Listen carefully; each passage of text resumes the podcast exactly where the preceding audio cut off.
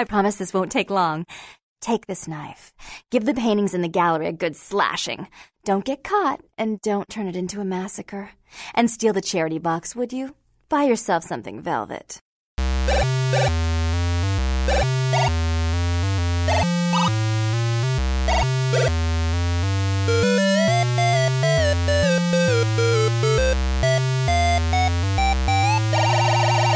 Good morning, good afternoon, and good evening, Squares. Welcome to another Square Wave FM podcast.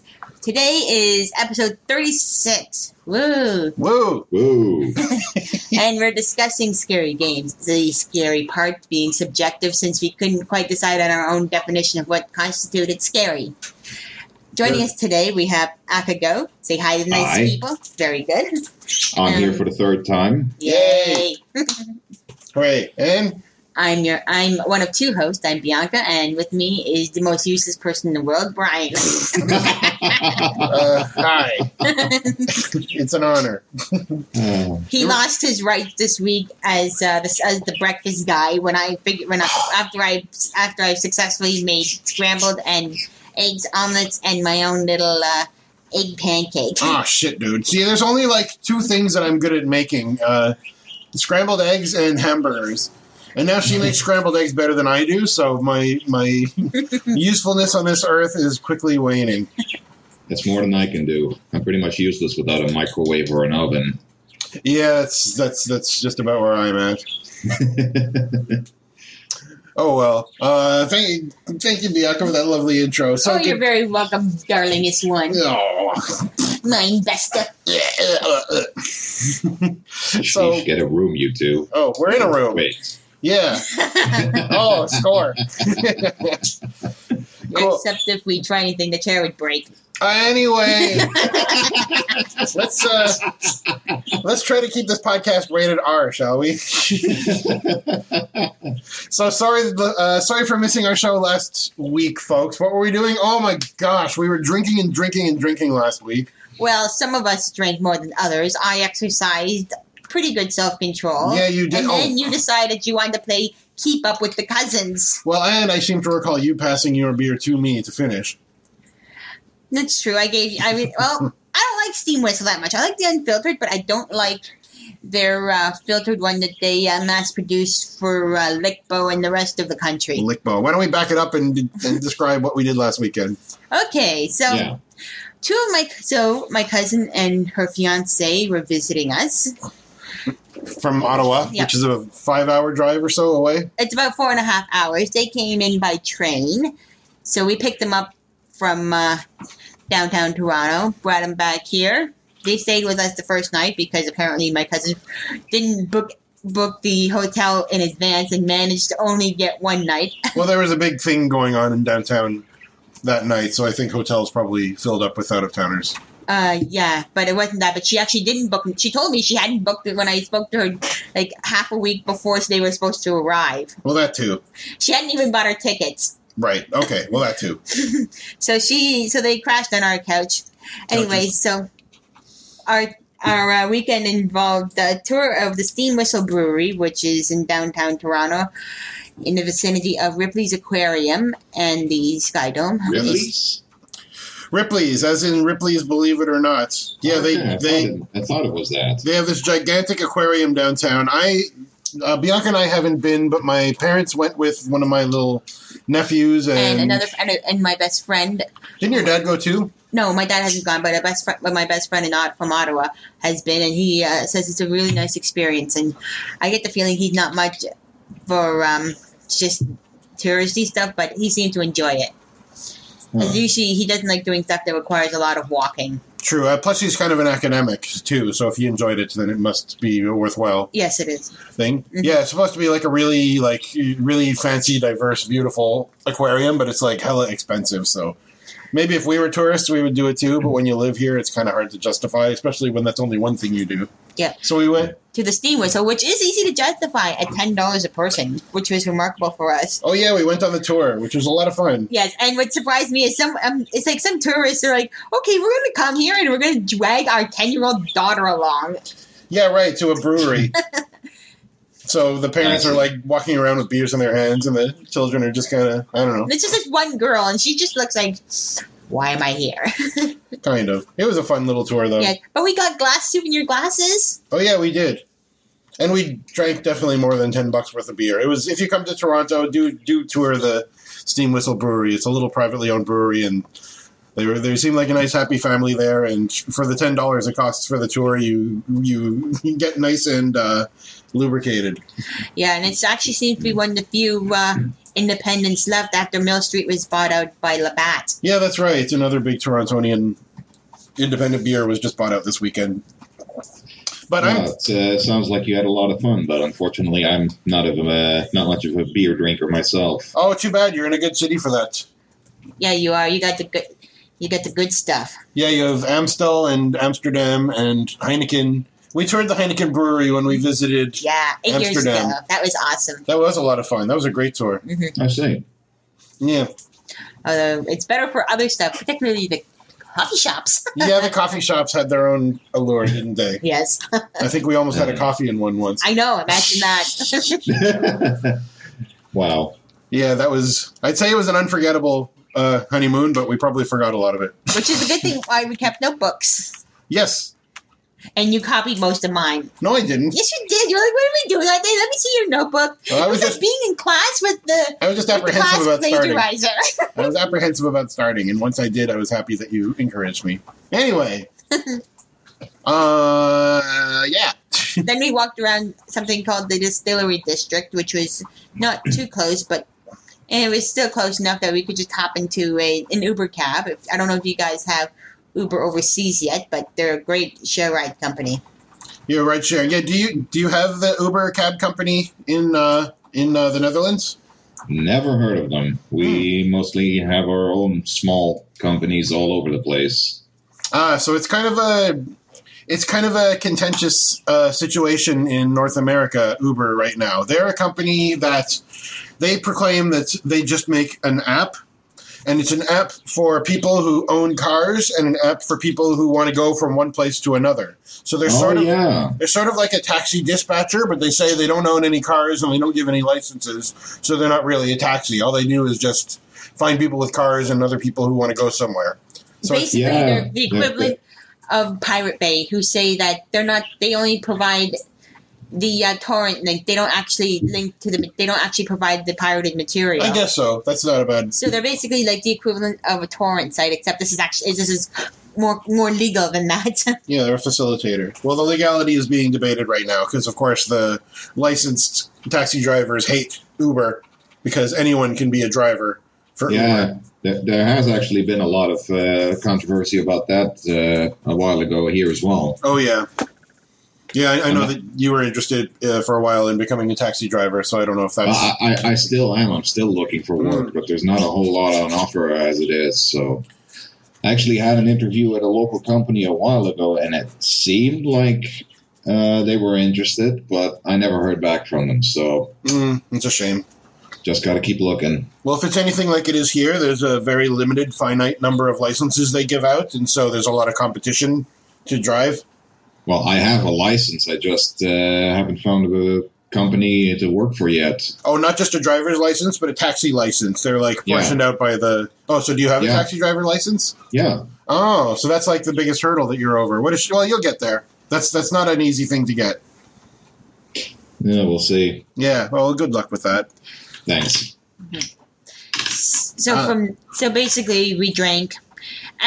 we drank. That's a good summary of our whole weekend. Except, and then in the end of the day, we came back and we played games. We actually got the two cousins to play a bunch of the games from the Jackbox Party Box. Yeah, that's right. Jackbox Games. Yeah. Formerly Jellyvision, who made the You Don't Know Jack games. They make some fantastic, like, local... I guess those were local multiplayer games as well. Yeah. But they still make those. That's their specialty. Yeah, those games seem like a lot of fun if you have a bunch of like-minded friends to play them with. They really were, and what was really amazing is they're not really gamers, although I'll give them credit. The last time they came over to our house, they noticed Gabriel Knight's novel on my bookshelf, and one of them recognized that. So that really impressed me. Oh, they and nice. I know that one of them had. I think it was yeah, I forget which one it was, but yeah, they were going out. She wanted to go out of her way to actually find the game, much to the dismay of the other, who's like, "It's expensive. Why are you doing this?" Oh, really? We should. Oh, you mean which game? Gabriel Knight or the Jackbox? Oh, yeah. They wanted the Gabriel. They wanted the DOS version. Oh, we should treat them to a version on GOG. It's like $6. Mm-hmm. Well, we'll buy it for them. But yeah, so the nice thing about the Jackbox games, like the Jackbox Party Pack or Quiplash, is that they're really accessible to people who might not otherwise like video games. It's kind of like participating in a game show. So they loved it. We must have played it for like a good 4 hours or something over the course of the weekend, which is great. It was so much fun. Yeah, we did Quiplash, Drawful, and a whole bunch of them. We played almost every single one of the games. Yeah. There's 6 of them or so. Yep. Which was great, although one of them is not a native English speaker, so she had a little bit of trouble with some of the wordier games. Yeah, so she had trouble with... Oh, she's Canadian French? Yes. Quebecois. That's right. I see. Yeah, so she speaks English very well, but it couldn't read quickly enough to kind of get some of the references or the colloquialisms.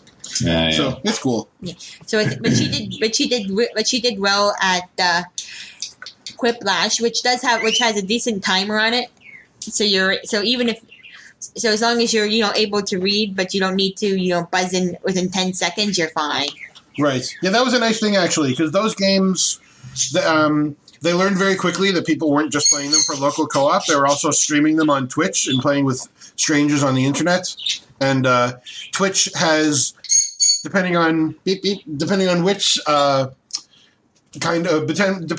kind of a toggle you have selected on your Twitch account, the lag is either 15 or 30 seconds. Yeah. So the Jackbox people added a Twitch mode that just makes all the counters take way longer so that people playing remotely aren't disadvantaged. So that's also good for someone who speaks English as a second language because it gives them more, less time to be stressful, more time to adjust to it. So that worked out very well. Except our second language English-speaking cousin had to get the 10-second warning at 15 seconds because she missed the timer once. Right. So it was like we would tell her 10 seconds when there was actually 15 seconds left to make sure she got in on time. Yeah, that's right. So it was a good time. We had fun hanging out with them. I just never want to drink again. He seriously tried to keep up with them, and I'm like, I'm not doing that. I gave up on it after a while. Yeah, the two of them are hardy drinkers. They're fishes. Fishes. Well, that sounds pretty awesome. It was a good time. Once in a blue moon, anyway. Mm-hmm. So I wanted to send a shout-out to a bunch of our podcasting friends. We have all kinds of awesome podcasting milestones to celebrate this weekend. Weekend, isn't it? Yes, it is. What day is it? Saturday. Thank you. So, first and foremost, I want to give a big hello and a big congratulations to Avi Hayun, who has sent us voicemails a few times in the past. Hello, Avi. He has a new podcast and a new website that they've been out for a little bit, but he had asked me to wait until announcing it on the podcast just till he got it all set up. So I'll put his link in the show notes, but it is DOSGamesHub.org, where he's going to write about DOS games, and he's going to dedicate a podcast to DOS games. And he's going to do it a little bit in the Upper Memory Block style, where he'll play one game and then he'll talk about it. And that'll be it. Umbo. That's very interesting. So I wish him luck with that. Oh, yeah, me too. And he gave a very nice shout-out to a bunch of our favorite podcasts and to us as well at Square Wave. So thank you very much, Avi. We really wish him the best of luck. He's a smart and well-spoken guy, and English isn't his first language either, but he speaks it very well. His podcast is in English. So do check out the DOS Games Hub and Avi's podcast, DOSGamesHub.org. Check out the show notes for a link. I also want to congratulate our very good friends, Francisco and Ben of the Blue Cup Tools podcast for... They just had their 80th episode, which is one hell of a milestone. So congrats to those guys. Yes. Love that podcast. I've been listening to them for a while now. Been catching up with all their old episodes, and they talk about some really in-depth kind of topics regarding game development and all that. And considering I'm kind of a prospective game developer myself, it's very interesting and very educational. Oh, yeah. I love the game design stuff they talk about. I mean, they talk about playing games, and they're very silly as well, but the stuff when it gets down to talking about game design stuff, and particularly adventure game design. Like, I don't know who can give better advice than those guys. They're both very articulate and well-spoken. They've both been doing it for a decade or so. They've, like, seen it all. And whenever any topic is brought up, they've, like, thought about it so much that they kind of have, like, different principles that they can quote.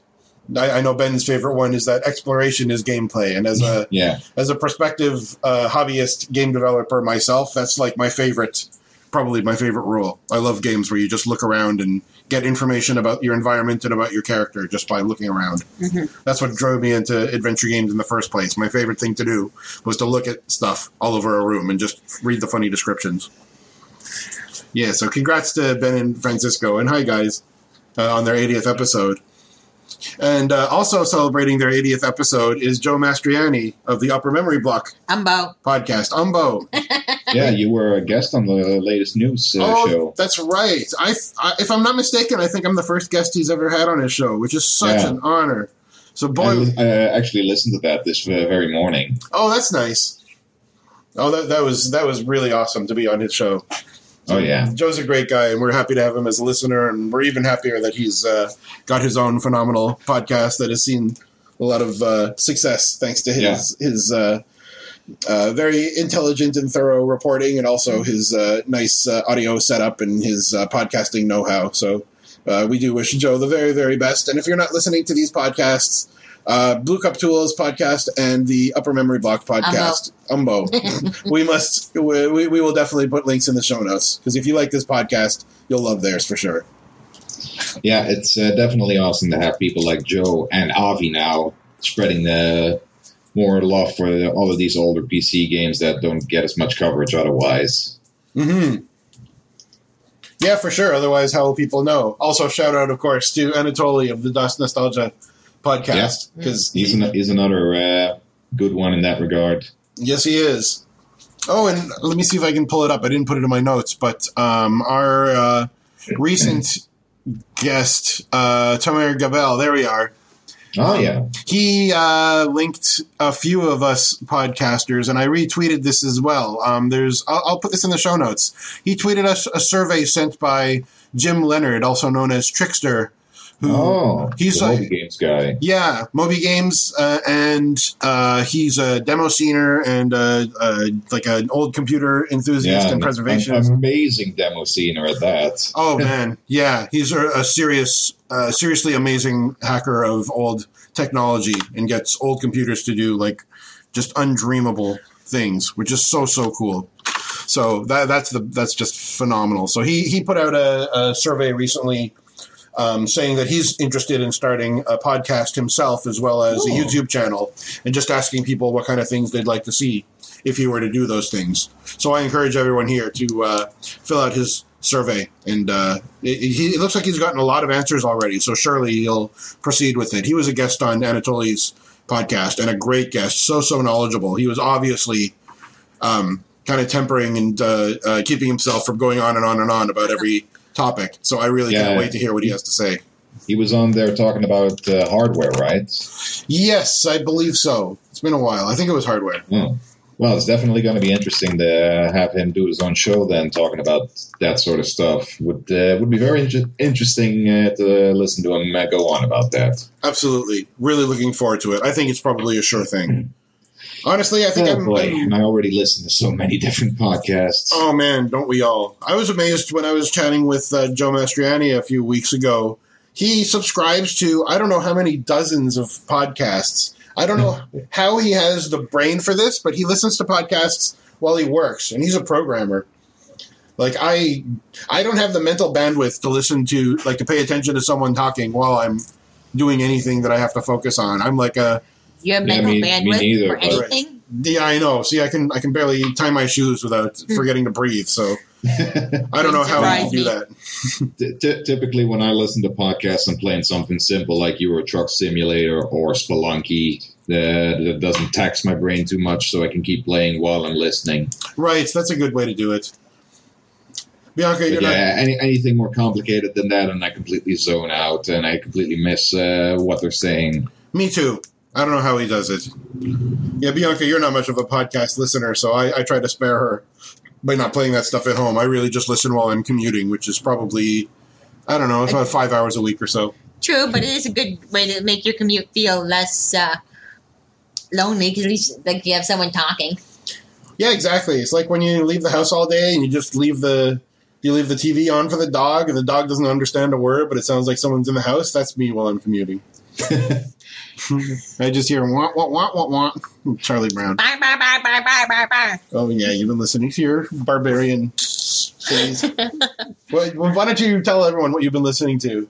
Or what about your, was that Khan Academy? Yes, Crash Course World History, and now there's a second part. Now there's a second batch of that. You're just writing it in the notes. Tell people about it. Okay, so Crash Course World History is basically history for dummies. It's the Cole's Notes. It's like the annotated Cole's Notes of history for people who don't want to memorize a bunch of dates, but want to hear all the fun stuff about history and understand how we went from being a bunch of hunters and gatherers to being lazy, lethargic turdwads who sit in front of our electronic doodads all day long. Okay, that's your summary. Well, yeah, because, I mean, if you're a hunter-gatherer, everyone's going to be picking their own food.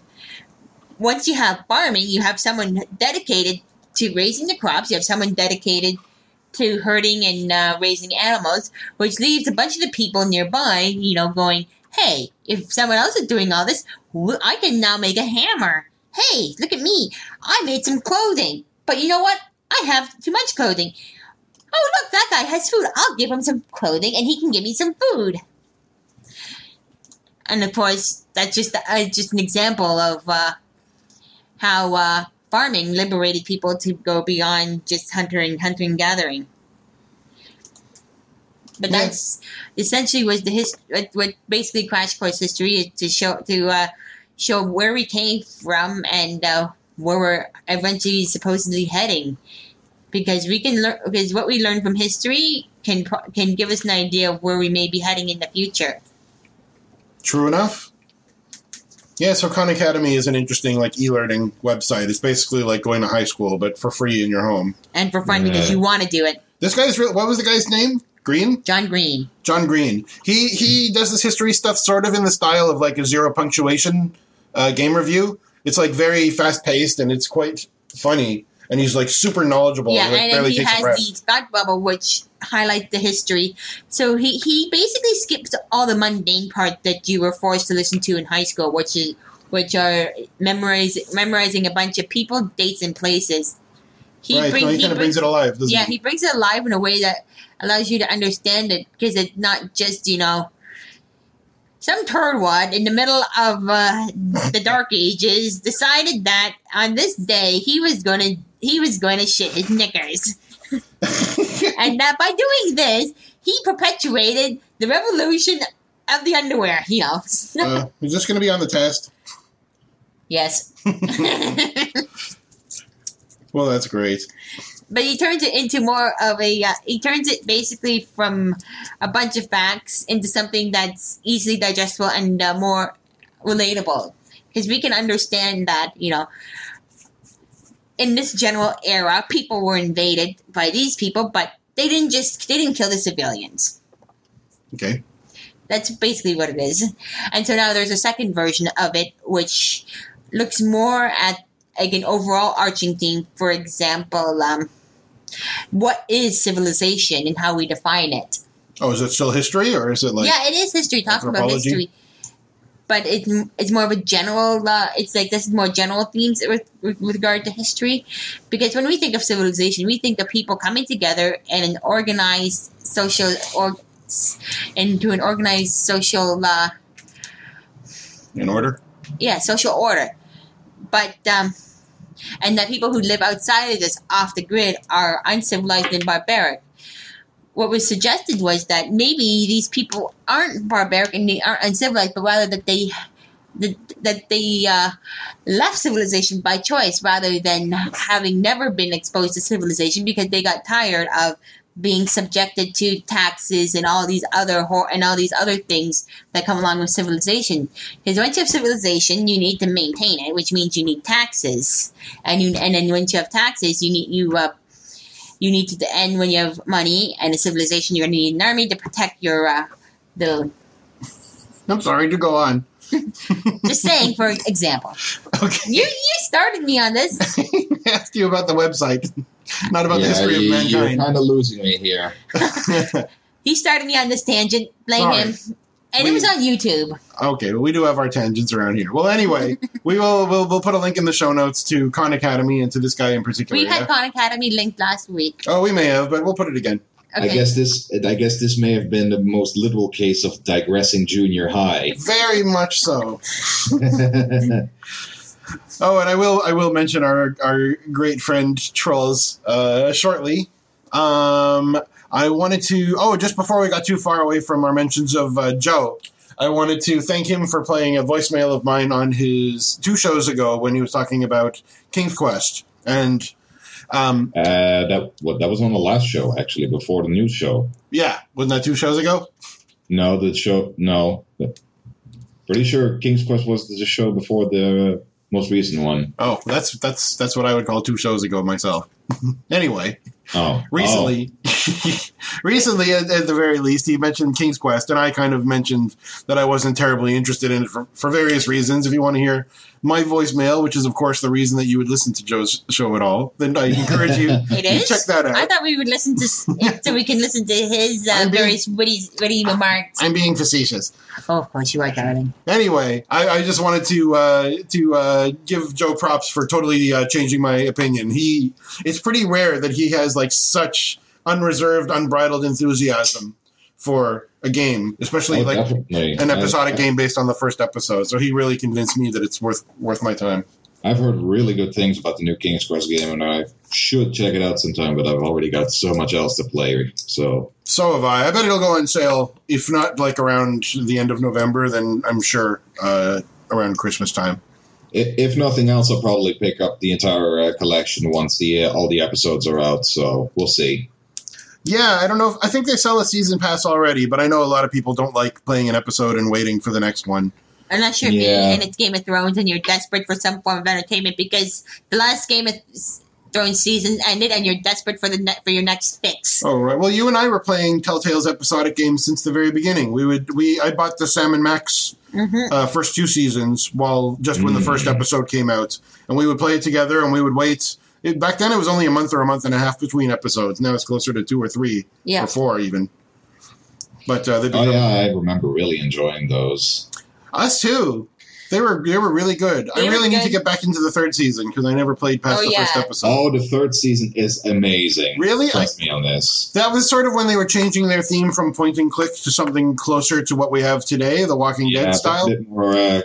Well, no. 3rd season is still point and click, but they changed the controls to more console style. So you use WASD to walk around, but you still point and click with the mouse to interact with things, and you talk to people, solve puzzles, collect items, the usual stuff. Sure. I don't know what it was about that presentation, or if it was the presentation or what, but I had kind of lost patience with the series after the 3rd season. I guess I got to get back to it because the writing lost patience so good with the Monkey Island as well. Yeah, I know. That never happened. I really enjoyed Tales of Monkey Island as well. We played it until halfway through the last episode. And we never got past Esponja Grande. Yeah, we don't know what happened to Esponja Grande.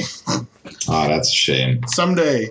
But yeah, I really miss the old style Telltale games. I think Sam & Max Season 3 was actually the last traditional point-and-click adventure game series they did. After that, they did the Jurassic Park game, which started the whole trend of the more cinematic, heavy rain style adventure games that they became famous for. Yeah, that's right.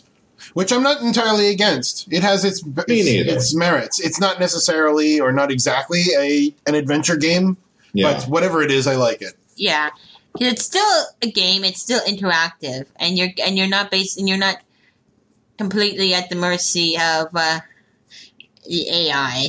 Well, yeah, it's a game. You make choices. You just don't get stuck as much, which is what I find. which I don't mind. Which can be. I think what Bianca means is you're not at the mercy of the design, that you have to figure out the designer's logic in how certain puzzles make sense. To a lesser extent, at least, yeah. Mm-hmm. There's like fewer opportunities for interaction, which kind of distills it down a little bit and ups the pace a little bit. And that's kind of a trend in game design in general, I would say. But that's also to accommodate gamers who want more instant gratification. Yeah, a wider breadth of gamers in general, I guess, and not just the more hardcore fans, because it's hard to make a living if all you're doing is appeasing the hardcore fans. Yeah, it's definitely got its place in the current market, but, you know, I still like the more traditional point-and-click style of adventure games as well, and there's still good ones of that coming out, too. Oh, very true. One of which is Shardlight, which is the next Wajidai game. And that I have played way too few games made by them. Oh, they're a really good. They're a really good studio, and Shardlight is designed by Ben Chandler and Francisco Gonzalez. Yeah. I think exactly. I don't know if they're the only two people working on the game design and the art, but I think they might be. And they just hired voice actors. That might be the only external people they've got. So I actually heard on their recent podcast that they hired Mike Pollack, the guy who played Dr. Eggman in several of the Sonic games. Yeah, I didn't recognize the name, but that's a pretty well experienced voice actor. Yeah. So that's pretty interesting. Those are really, really like zany characters that he played too. So that'll be interesting to see how he fits in with a more serious role. Should definitely be interesting. I wonder if. Well, Francisco's done voice acting in previous games as well, so perhaps he'll be in this one as well. I hope so. I don't think he did any acting in his last game, A Golden Wake, which is a shame because I really like his voice acting. I haven't played that one yet. I have it on GOG. I really should get around to it. Yeah, I have it too. I have it on Steam. I should play it as well. I have a soft spot for that. I beta tested it. And then once it came out, I think I just beta tested it once, but I did a lot of notes and I played it very carefully. And I liked it enough that as soon as it was released, I played it again. I like that one very, very much. It's really non-standard. And I think I've talked about the game on this podcast, but I'll just say briefly that it's a relatively like more mundane, down-to-earth story than you find in a lot of adventure games. Yeah, that's what I gathered from... how much they talked about it on the Blue Cup Tools podcast as well. Yeah, which is refreshing. They would have shut up about it for a while. But understandably, because it is a very personal project for Francisco. I guess so. In Francisco's defense, I think they talked a little bit more about like critiquing it than advertising it. He did mention once or twice, maybe more than once or twice, to go buy the game. I'm sure the audience of that podcast doesn't have to be encouraged to buy one of his games anyway. Yep. But he was humble about it, I thought, and I appreciated they did their own kind of critique of his games. And it's not all positive critique, opportunities for growth and whatnot. Yeah. But that's a whole part of it, but you just got to roll with that. Yeah. Absolutely. So that's what gives those guys credibility. I pretty much picked up the game because I felt obligated to get it because I listened to the podcast. I know what you mean. It's not like they accept any other kind of compensation for their podcast, which is enjoyable and worthy of compensation, certainly. But I think that they consider their primary activity to be their full-time jobs, which is working for Wajidai and making adventure games. So that's a great job. Yeah, it is a great job. It's a great job if you're willing to work for it, and I sure as hell am not. Which is why you have your dead-end job. Yeah, it's not a dead-end job, you dickface. I would love to do it if I was any good at that kind of stuff. Me too. I think there's a lot of risks involved. Like, if you want to work for a bigger studio, then you're probably just going to be on a contract basis because they only need whatever job you do, they'll only need it for a while, and then they lay you off and you find work elsewhere. And game studios tend to be very dependent on the success of their last game. If they only have one bad game, then they might have to lay off half or three-quarters of their staff. It's like a tumultuous industry to be in, and that doesn't really interest me that much. I'd rather do it as a hobby, if anything. Just when inspiration strikes me, get it out there. Very true. That's why I'm kind of slowly making a start in learning how to draw, learning how to design my own a game in AGS, that sort of thing. Oh, that's great. Have you ever made a game in Twine or anything like that? No. Oh, you ever try Twine? That's the kind of interactive fiction program, right? Yeah, choose your own adventure kind of an engine. Yeah. It's very easy to jump in. It's a great thing if you... I've used it to, like, as a prototype for more complicated games, just as, like, a storyboard, sort of, or like a diagram, kind of. It's a good way to summarize what you want to do. Well, it sounds interesting, but I would just prefer to jump straight into AGS and learn how to use that. Nothing wrong with that. I've had 2 false starts on that. I really need to get back into it. Yeah, you've mentioned it. It's, I have messed around with it in the past, done a few small things with it, but I never got far either. So, but I've been working on a kind of a design document and working on making some assets in drawing programs. So, once that is finished, I'll try and put everything together and see how that works out. Oh, that's awesome. Yeah, you've made some interesting, like, EGA-style art, haven't you? Yeah. I love that style. You're really good at that. I've been kind of dabbling in that. That would be a really fun art style, and I think it resonates well with that particular kind of game as well. That could be something to look forward to. Awesome. Yeah, well, best of luck. We'll see if I ever make it to that point. You and me both, buddy. I've been kind of on-off on it as of late, but, you know, a lot of other things have been occupying my... time as well. Of course. When the time is right. It's never too late. All right. But it definitely helps to be around people like Francisco and Ben and my good friend Frederick, also known as Little Norwegians, who's also been very encouraging with the whole game development thing. He's a prospective developer himself. He's currently working on his own Unity game. Oh, that's good to hear. I love his music, that's for sure. He's a fantastic musician. Who? Oh, wait, maybe this is a different Fred. I was thinking of no, Frederick Olsen. Ah. Oh, no, he's the Danish one. No. Little Norwegians, Frederick Ström. Oh. Not familiar with that guy. He has a raccoon for an avatar. Oh, perhaps I've seen you retweet him once or twice. Yeah. Gotcha. He's doing the game with the little yellow dog. Oh, no, I don't know that one. Well, it's on hold right now. He's going through some personal stuff at the moment, but...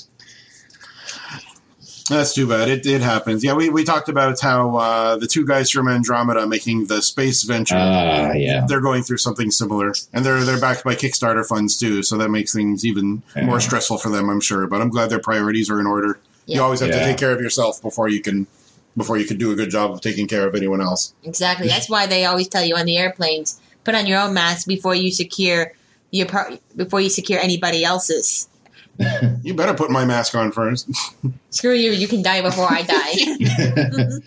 Yeah, but it's a shame when that kind of stuff interferes with a highly anticipated project like that.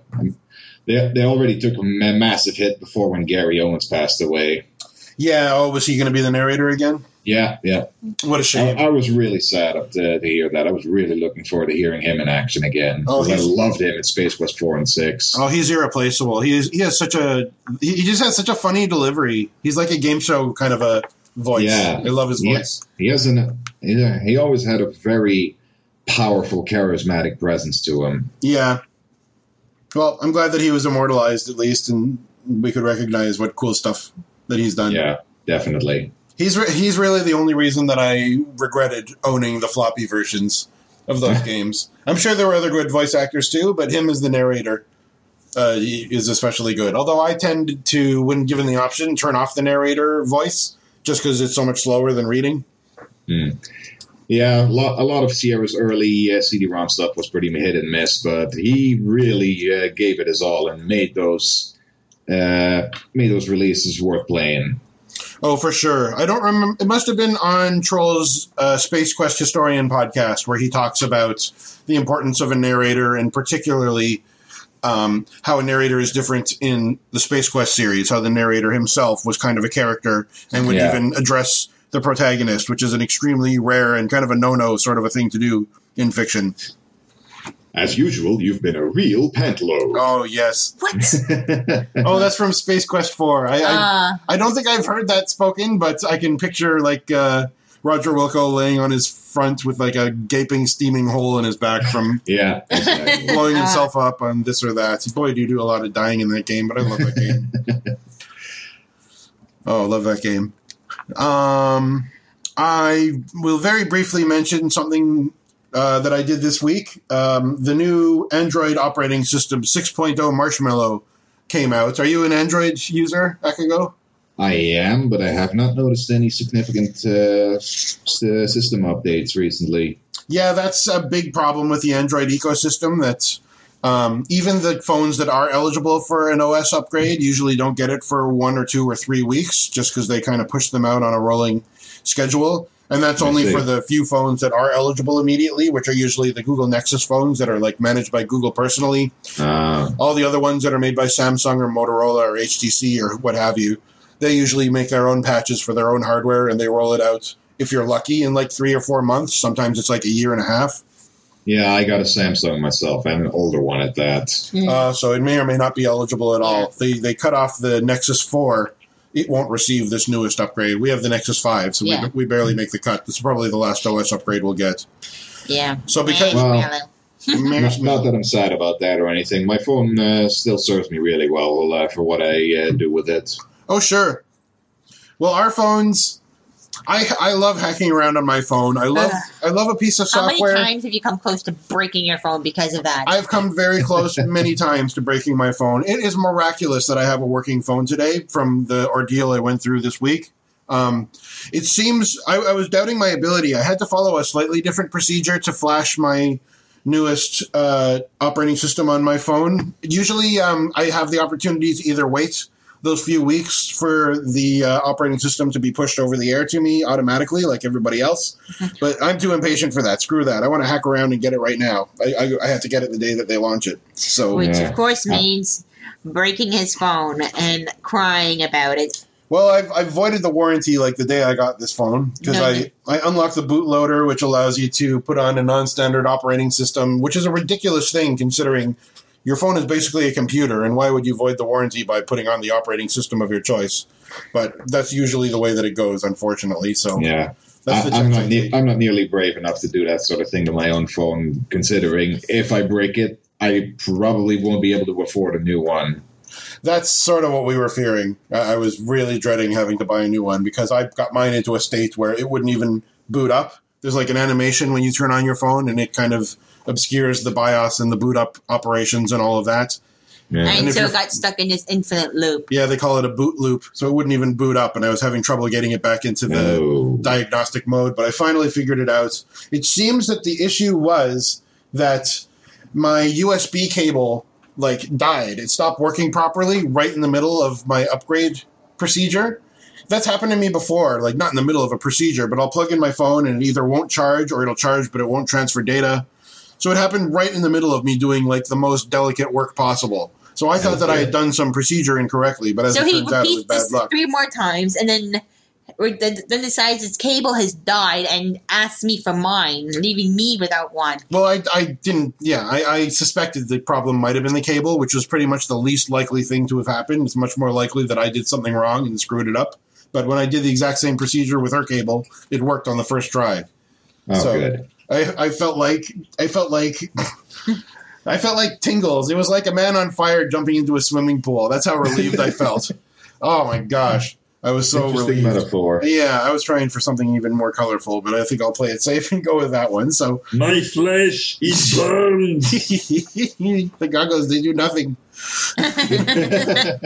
That's basically how it felt. So I'm very, very relieved to have my phone working. And then I always root my phone as well. The only reason I like to have a rooted operating system is so I can install a third-party ad blocker, which doesn't only block ads in web browsing but also in apps.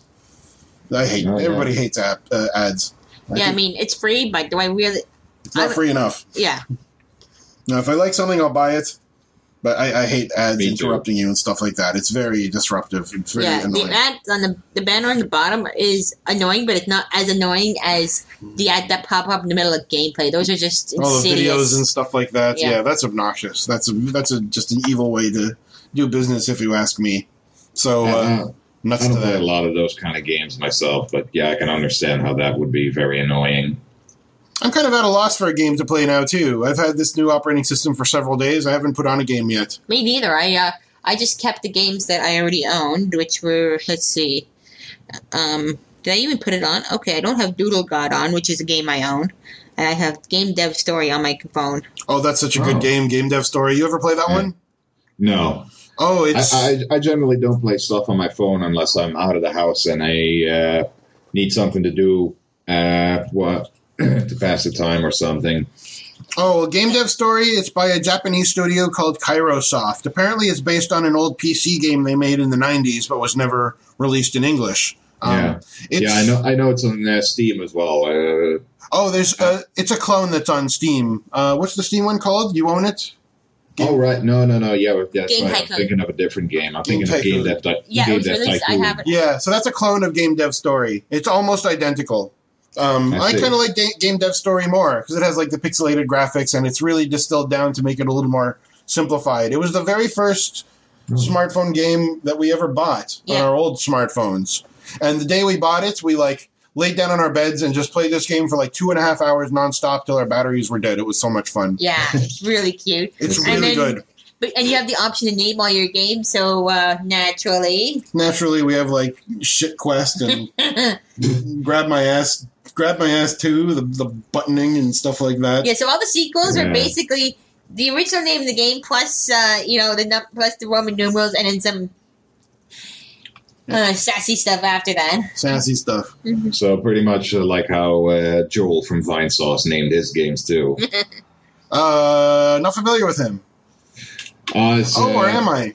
Vine Sauce is a streaming site. They do a lot of video game streams, and they pull off a lot of silly stuff like that as well. I don't remember any specifics from his particular stream, but he had some creative names for his games too. I will put them in the show notes and check them out. But Game Dev Story is fantastic, and Kairosoft is an incredibly good, studio for mobile games. I really, really love them. They do like tycoon-style games, which are fun. Lemonade stand kind of tycoon-style games. Yeah. Actually, speaking of which, though, I have been meaning to check out Monument Valley for the longest time. Oh, that sounds familiar. What's Monument Valley? It's kind of an isometric puzzle game where you control a little guy on these really Escher-esque structures. Like if certain walkways are connected to each other, well, they look like they're connected to each other, then you can walk on them, even though perspective-wise they shouldn't be connected. Boy, these guys won a lot of GDC awards and BAFTA awards. Wow. Unity awards. Yeah, they're monumentvalley.com. I'll send you this thing. I'll put it in the show notes, too.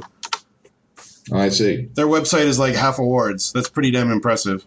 Yeah. That's cool. There have been a few games sort of like that sort of trick your brain with the whole, finding a new way to perceive a 3D world. I like that gimmick, as long as it's done well. Yeah, but as I said, it was really common in the works of M.C. Escher, so... Oh, that's cool. He was Dutch, wasn't he? Yeah, he was. One of my favorite artists. What on earth are you trying to remove from your phone, dear? If you have an Android and you're on the Play Store, what you can do when you look under your apps is look at previous apps that you've downloaded, but you haven't uninstalled from your phone and remove them from the list. And so in this case, I'm removing a game I played. It's called Don't Touch Ranger Dick. I hope Dick is his name. What? Dick is capitalized, right? Yes. Okay. I feel slightly better about that. What was it called? Don't Touch Ranger Dick? Yeah. Or is it Don't Touch Ranger Dick? Don't Touch Ranger Dick. Yeah, that's great. Well, I'll put that in the show notes, too. That sounds wholesome. Oh, it is. Yeah, truly. Oh, that reminds me of another, just speaking of mobile games, I was listening to the PC Gamer podcast, as I do. They have a new podcast out, which is really good. It's also a live Twitch show.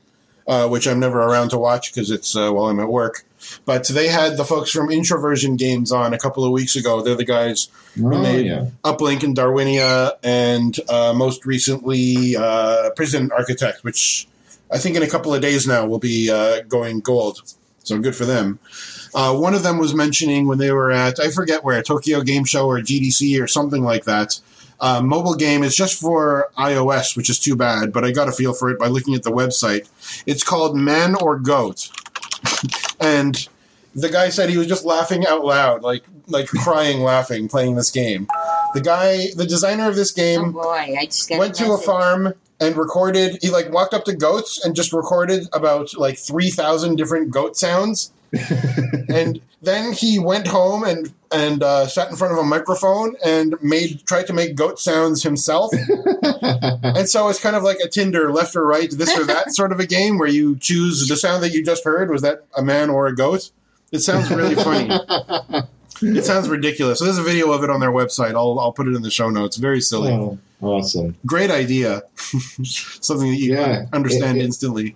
Introversion, they've made some really interesting games over the years. They just released Prison Architect, actually. Yeah. I have that installed. I like it. Yeah. Oh, do you have that one, Akago? No, I'm not sure if I'll get it either, but I really enjoyed Darwinia. I don't know if you've ever played that one. Yeah, I did. I found it got really hard really fast, just like I find every one of their games, I guess. It's so beautiful. It definitely is. I didn't find it that hard myself. It's just to me, it was just a matter of being very methodical in how you approach each new situation. Yeah, a lot of stuff like reflexes and build order. It was like an action RTS strategy building game. It kind of is a lot of different genres in one game, wasn't it?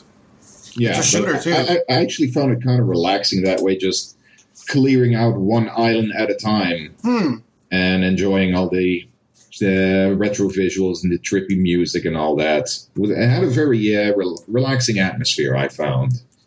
I found everything but the game relaxing in that game because it's just so pretty. The music is incredible and the presentation is so unique. It's like all simple polygons and like very kind of 1980s arcade game sort of. Looked like the movie Tron a little bit, I guess you could say. Yeah, exactly. So beautiful. That game... I remember them talking about that game and Microsoft wanting them to make like an Xbox version, or maybe they wanted to make the Xbox version, and it almost killed the whole company because Microsoft was so picky about stability and user interfaces and other stuff like that. They were used to releasing on PC where if something doesn't work right, they can just patch it and no problem. But with Microsoft, you have to like pay them to review your patches and it takes forever and you can't release it at all unless... You call, like, you label the pause button the right way, and you have tutorials that explain certain things. So it took them, like, a year or something longer to make their Darwinia game for Xbox than they expected, and they almost ran out of money and went out of business permanently. And then it didn't sell well at all. So that was a really unfortunate thing for them. So they might be dedicated to PC games. Although they hinted very, very strongly. Sorry? Oh, you don't blame them. Yeah, I know. They hinted very strongly that their next game will be at least partially for virtual reality helmets. Oh. Imagine Darwinia with, like, a Darwinia world with VR. How cool would that be? I've been really interested in picking up one of those new VR headsets once they release, like, the Oculus or the HTC Vive. Oh, do you have a preference one way or the other? Not yet. It depends which one people will end up liking better. It sounds to me like both sides don't want to make them they want to make games compatible with both, although they both have really different control mechanisms. Yeah, that's the thing about the Vive, though. I watched Lazy Game Review's video where he talks about trying out the Vive, and it seems that you need a room of a specific size to use it and set up these cameras so that you can walk around. That's a pretty tall order. Yeah. Yeah, I don't have a spare room. But I don't know if the Vive actually sports the more traditional VR games as well, where you just sit down and you have the thing on your head for immersion's sake, like how you do in Elite Dangerous or a Euro Truck Simulator. I don't see why it wouldn't. They haven't really demoed much like that as far as I know, but I don't see why it wouldn't support just turning your head and sitting still. Yeah, but if that ends up being the deal breaker for the Vive, I'll probably go for the Oculus because I got to try out the Oculus DK2 at a con once. It was incredible. Oh, you thought so? Yeah, they demoed. Well, it was a simple demo where you didn't do anything. You just sat in a roller coaster and you were along for the ride. And I was standing up. There was no sound or anything. I just had this thing on my head, but I I nearly lost my balance just watching this thing, and it was incredible the way it tracks the motions of your head. You can look all around you. Wow. Hmm. Well, that's pretty neat. I tried whatever they called the build before the DK2. I don't know if that's just DK1. Yeah, DK1. It stands for Development Kit. Right. So I tried that one, and it didn't impress me all that much just because it wasn't a very interesting demo. I'm sure the technology was still fine. I had that, too. At a con before that, I tried the DK1 with another dev team that were doing this weird like skydiving simulation with it, and it just seemed... there was something off about it. The screen just seemed very blurry. It didn't seem as immersive. So they probably must have made some major strides with the DK2, or just the demo was more interesting. I don't know. Oh, I hope so. Yeah, my issue was blurry as well, but I wear eyeglasses, so I had to take them off. I'm not, so... Oh, you're lucky. I had to take them off, and so everything looked really blurry, and I don't know if it was just not adjusted properly for me, but I could hardly see a thing, so that was no good. Supposedly they made that better for glasses. That is annoying.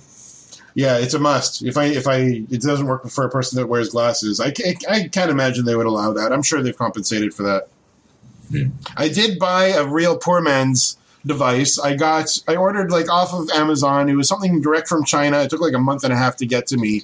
It's from a project known as Google Cardboard, which is that thing. Yeah, so Google they made something called Google Cardboard. The idea was, you could print out, they would give you the plans to find like a sheet of cardboard, and you could cut it into like an HMD, a head-mounted display, and you would put your phone in the front of it. And there's like a piece of cardboard separating the left side of the phone from the right, and it separates your left side of your vision from the right.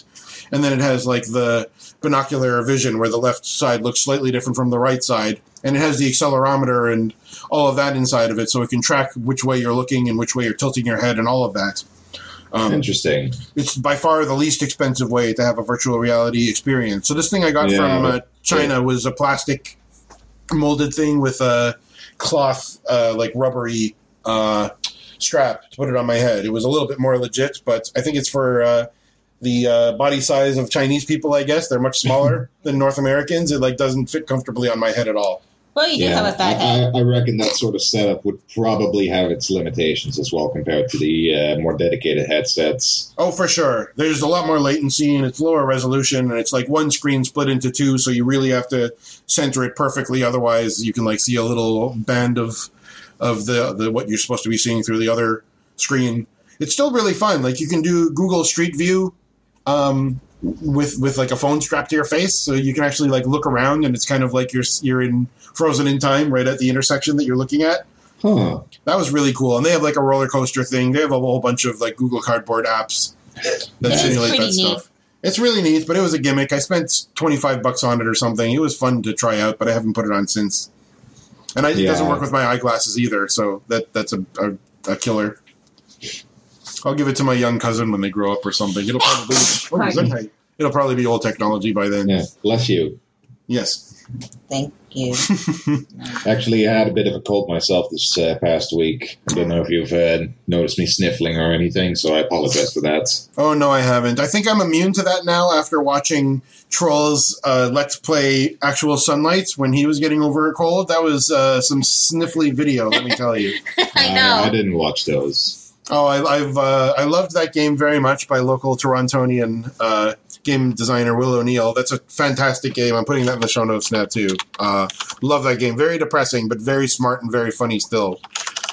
Actual Sunlight. So Trolls did a Let's Play of that. It's, I don't know, maybe 2 hours long or so, and it was really amusing.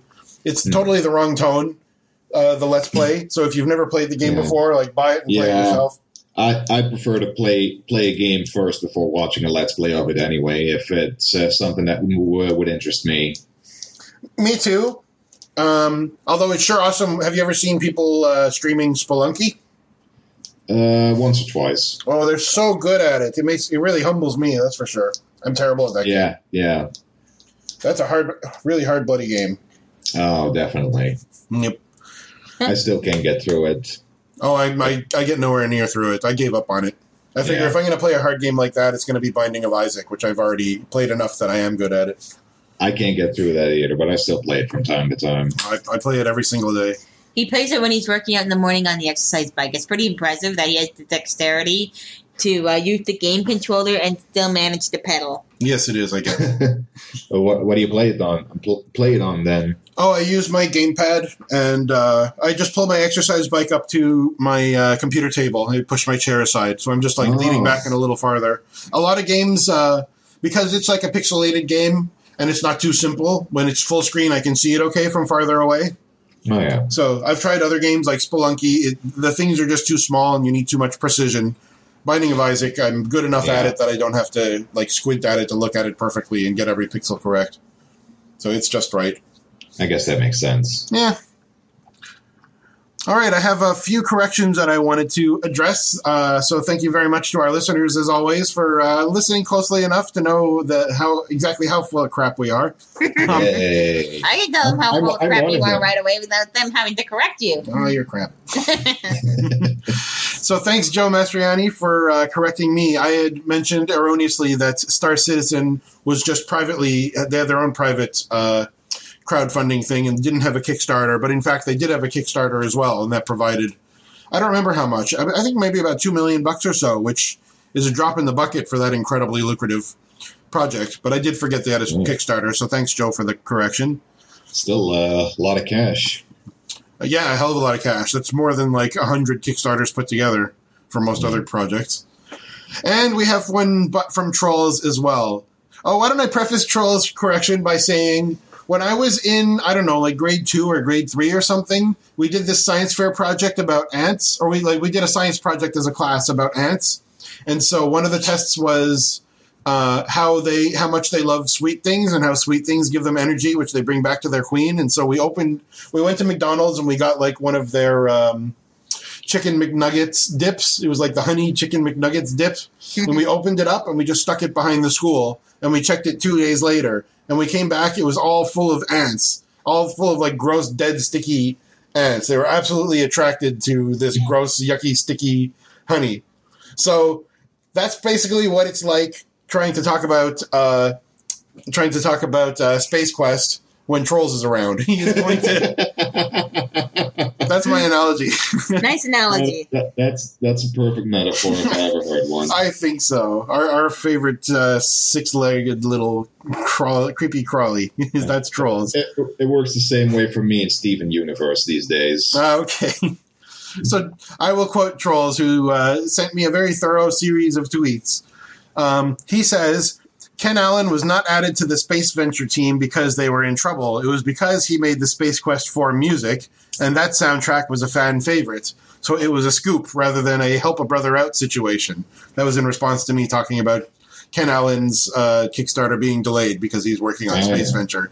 He says, it's a shame. I was really looking forward to that album, but I can understand his reasons for wanting to delay it, I suppose. I don't know. I'll forgive the guy because he's given me so much enjoyment over the years, but I don't know if I agree with that.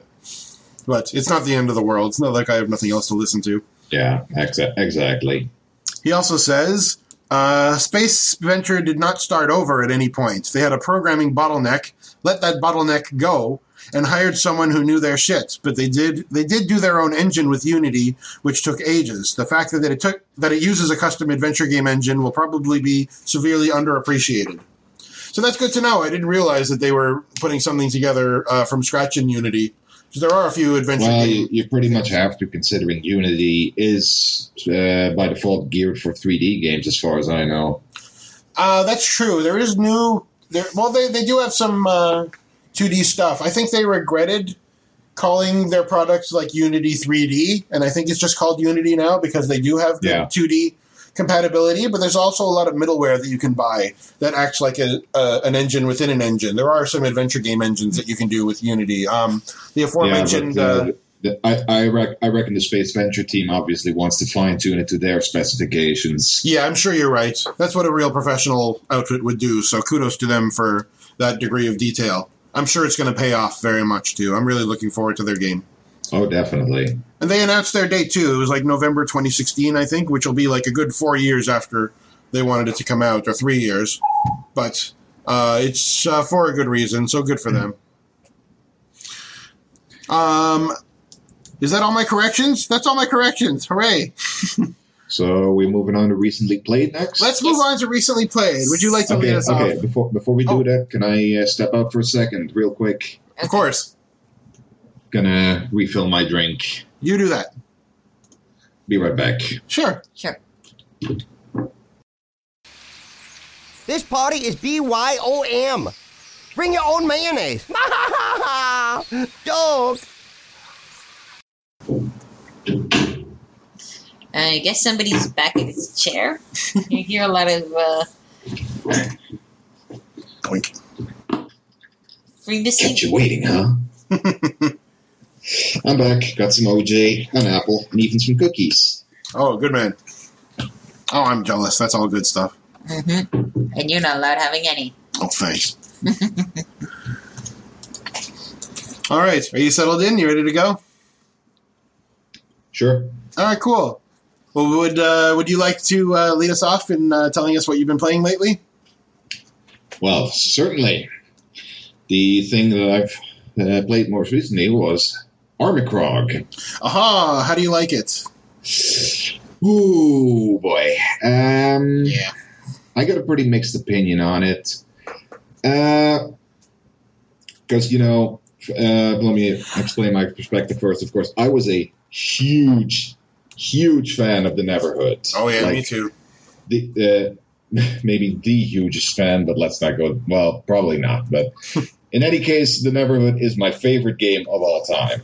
I can say that without any kind of hesitation, thinking about all the games I've played over the years. It's the game that resonates the most with me personally. Wow. So you had a lot riding on it. No doubt you were a Kickstarter backer of Armicrog then. Yeah, but not until they made their goal and opened up PayPal donations as well, because I could not pledge because I don't have a credit card. Yeah, that's a big problem with Kickstarter. Yeah. So, but yeah, I pledged $45 so I could get the game upon release plus the soundtrack, because I fucking love Terry Taylor's soundtrack for The Neverhood. And when I heard he was doing the soundtrack for this game, I knew right away I had to have it. Mm-hmm. Brilliant soundtrack. Yeah. So the game was scheduled for this year, and around September 1st, it suddenly got delayed again until September 30th because they were still bug testing and all that. Mm-hmm. So, you know, I was disappointed, but I figured I could be patient. I'd been waiting for this game for almost 20 years already, so... Right. So I was right there. September 30th, launch day, ready to play the game, and as soon as I booted up, all the text is invisible. Ah. Turns out there was some issue where they didn't program the region settings right, so if your computer isn't set to the right region, then it won't display the text properly. Uh-huh. So I had to manually set mine to English. It was regularly set to Dutch, obviously, because I'm Dutch. Mm-hmm. But yeah, after that, unfortunately, the game turned out to be a real mess. Despite all the delays, there was still a ton of bugs floating around. Like, early on, you encountered this slider puzzle that breaks if you mess around too much with it. It won't respond to your inputs anymore. Ugh.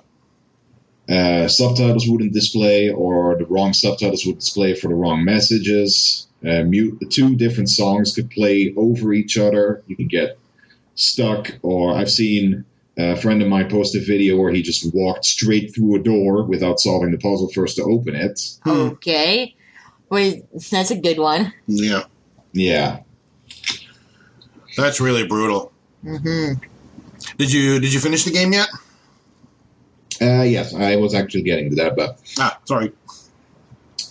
But yeah, I got in touch with the developers on Twitter about the problems I was having with the game, and they were actually really good in responding to me and asking about, you know, how did you trigger this, and what kind of system you're running, and you know, they definitely had good response to that, and they already put out a couple of patches to fix the most glaring issues. Mm-hmm. But, you know, despite all the problems I was having, I wanted, of course, to see this through. So I didn't have that many problems beyond the opening bit with where all the text was invisible, fortunately. And I ran through it in a couple of days. And yeah, it was good, but not great. Because, you know, it aesthetically, it is one of a kind in today's market. Oh yeah, it looks a lot like The Neighborhood, but it's in like full HD widescreen, which is exactly. It looks what we always wanted. Crisp.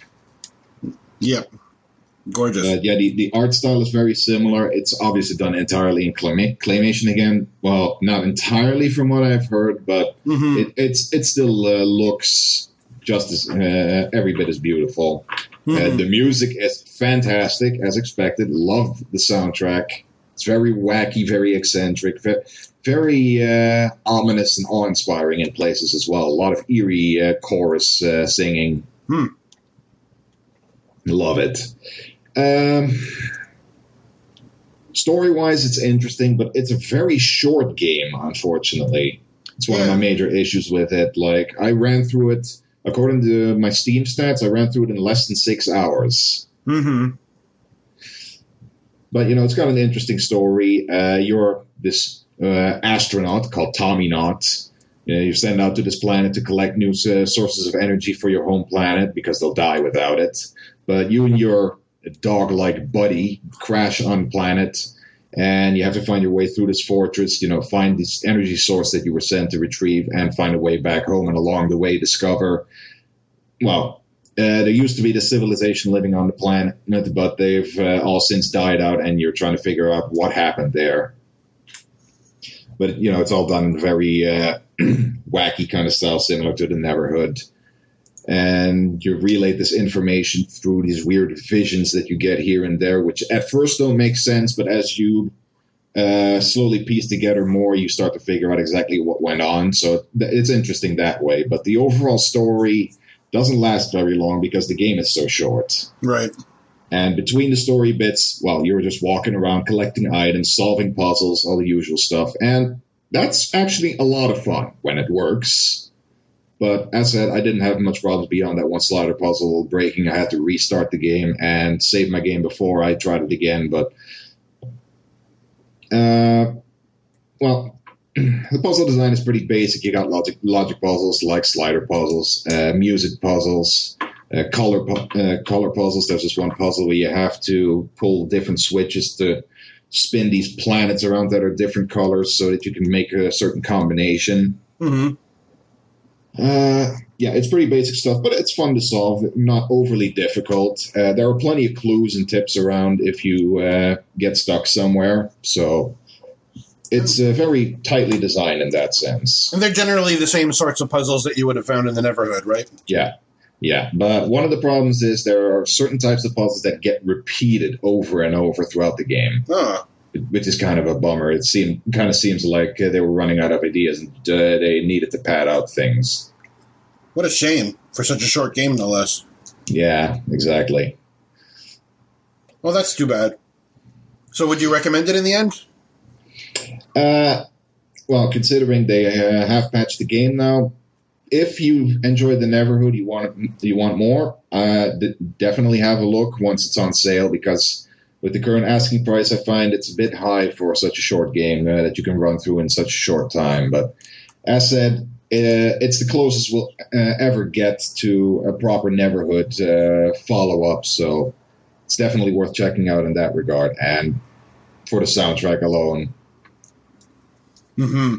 So it's a fun little puzzler, point-and-click adventure game if you're into that kind of thing. Definitely aesthetically pleasing, but nothing that will stick with you for too long compared to The Neighborhood. What a shame, because that's a tough act to follow anyway, but I mean, now that we know what they're capable of. They asked for like $1 million or something on Kickstarter too, so... yeah, they made a little less than $1 million in total. Yeah, I don't know how much that is compared to The Neighborhood's budget, because The Neighborhood was a massive undertaking where they, you know, had all these different people on staff. They had all these different sets, all these claymation characters. Ended up using 3.5 million tons of clay in the end. Yeah. So I don't know how that compares to Armacrog, but you know, this is just a respectable kind of follow-up to that on a much smaller scale. Mm-hmm. I just took a look at the PC Gamer website where they've reviewed the game. I try not to read reviews of games that I'm still waiting to play. I was a backer too for $25, and I played, like, I don't know, 20 minutes of it or so. I figured I'd wait till they patched it a little bit more because I ran into some bugs too. And it was only superficial bugs that I saw. There were bugs with the animation. But when it's a Doug Tenapel game, who is an animator and an incredible one, I didn't want the animations to be broken, so I wanted to wait. That's very true. Yeah, so the Metascore is pretty bad. PC Gamer actually rates them lower than the Metascore. PC Gamer rates them 46 out of 100. Ouch, that's pretty bad. Which is pretty I wouldn't go that far, but then I'm a huge mark for the neighborhood, so I'm probably kind of biased as it is. Well, I know at least PC Gamer's policy is they review version 1.0 of a game. So if you are going to release a buggy game and patch it 2 days later, it's the buggy 1.0 version that they're going to review. So surely the bugs were a part of the score. But that's I can definitely understand that. And I've actually been working on my own video review of the game for my own YouTube channel, and I pretty savagely slammed the game for that fact. But they have gotten their act together, so that's worth something at least. Oh, that's great. Well, I'd love to put your YouTube channel in the show notes, and we'll surely link to your video once it's done. Oh, sure. All right. So I'm looking forward to playing that one as well, but I'll probably give it a couple of weeks or a month or something for them to work out some of the bugs. Because, yeah, it's pretty rare that I run into issues having to do with localization, but we run our computers in Canadian English. Yeah. So it's usually compatible with U.S. English. That's a beef I have about Android, by the way. Oh, yeah. For some reason, they have English in most of the major nations except Canada. It's like we're a bloody afterthought here. Well, they had U.S. English. They had they have English for U.S., U.K., Australia, and India, I think. Yeah. Whereas Microsoft has something like 40 or 50 dialects of English. And I think there's more Android users than Windows users. So Android really has no excuse. Yeah. It would be nice to have a spell checker that does things in Canadian English. Yeah, yeah. I've been taking the UK version. I often sneakily change mine to the UK after Brian's back is turned because he laughs at me when I select UK English. But I'm like, I am not spelling color with no U. Right. Yeah, Canadian English is like halfway between American and U.S. English. We spell most things the UK way, but some things the American way. It's very strange. And then there are times when we use both variations of the spelling, but it depends on the context. Yeah. I see. Yeah, it's a stupid language. It's a stupid language made stupider by being Canadian, basically. Because we were tired of being ignored, so we made our own version of the language. I guess so. So what else have you been playing? Well, considering we were talking about Telltale earlier, I've actually finally been playing the first season of The Walking Dead. Oh, right on. Very we both good. Love that game. What do you think so far? I already finished it, actually. Oh, beautiful. Both seasons or just the first one? Just the first one so far. I didn't have season 2 yet. I didn't even have the 400 Days DLC until Frederick was kind enough to gift it to me when he heard about that. I think it's on sale on Steam right now. Yeah, it is, 75% off. Yeah, I actually bought it yesterday. Oh, right on. But I think season 1 is the best of them all, but they're all very good, including 400 Days, which is short but like concentrated with interesting stuff. Yeah, but it was my first time playing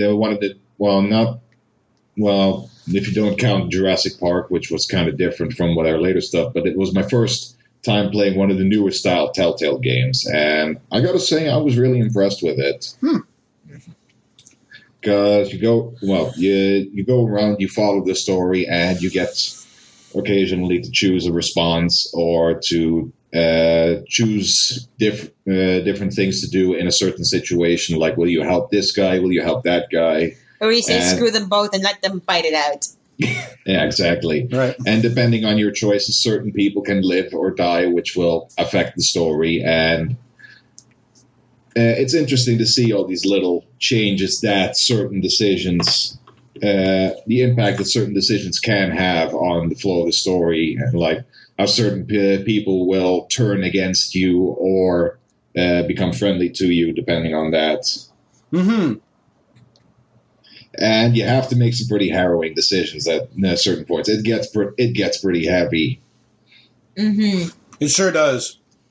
And there's people you'd love to get revenge on, but there's going to be repercussions for it, so do you do it or not? I tried to stay friendly to most people at first, but then there was fucking Larry. Yeah, he's the worst, huh? Yeah, okay. I could see the reason the guy had his reasons to act the way that he did. He was looking out for his daughter and all, but he didn't have to be such a fucking jerk about it. So once I got the chance to kill him, I pretty much did. Uh-huh.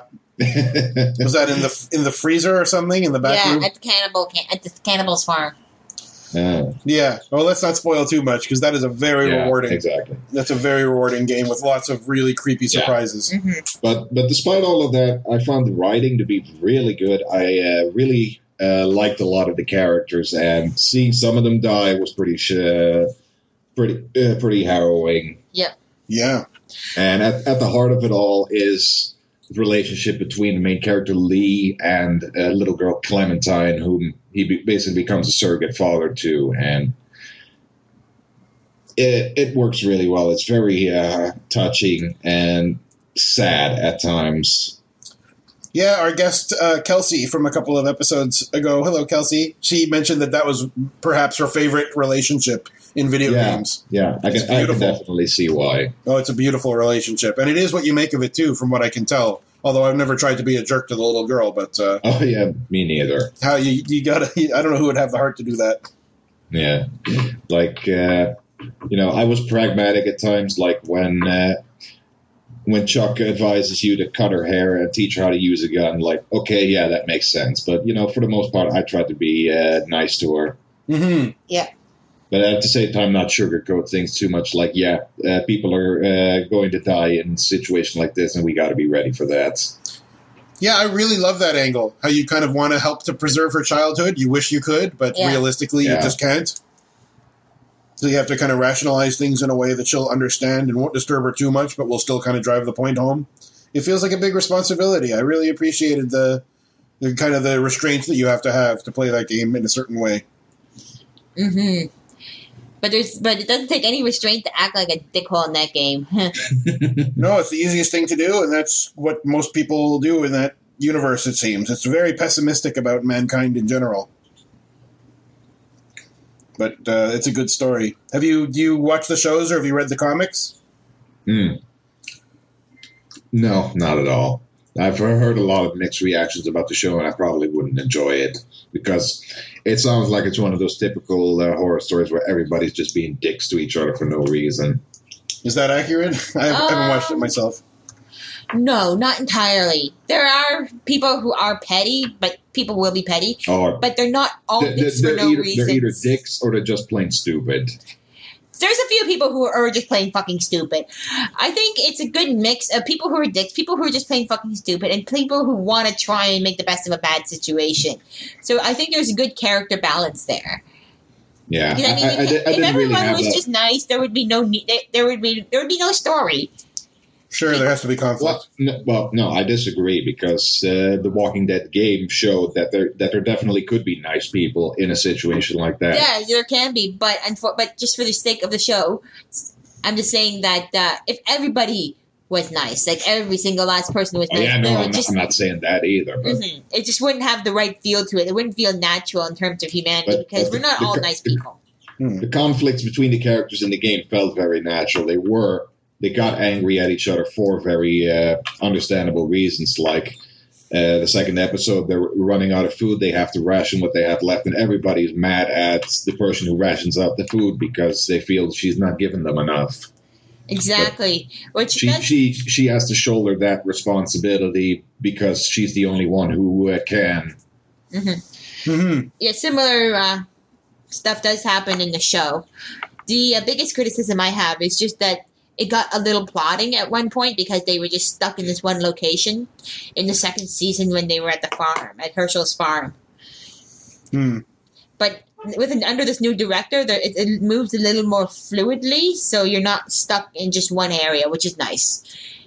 There is good character development, and there is good character changeover too, so you're not stuck with the same people, and it does feel more like you're living in post-apocalyptic, in this, I don't know.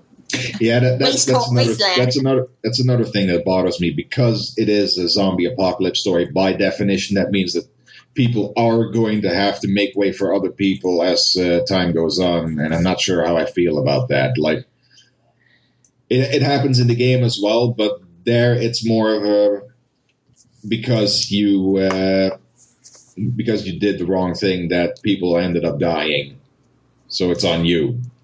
True. Mm-hmm.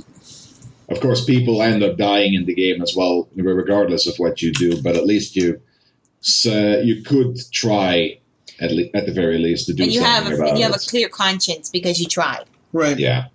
Well, Bianca, let me ask you this then: what's better, the show or the games? That's a tough one because they have their own. It's hard to compare the two mediums because one's a show, one's an interactive game. Yeah. Exactly. Okay, well, which... Apples and oranges. Yeah. I guess. I'm just being provocative. Mm-hmm. They both have their own merit, but they both have their own downfalls. Yeah. Plus, it's not even the same characters as the show, so you get a different level of attachment. Mm. Yeah, they're both different interpretations of the same kind of material. Yes, they are, which is why I also like Fear the Walking Dead, because it's basically another interpretation. Well, I haven't heard about that. That's another show.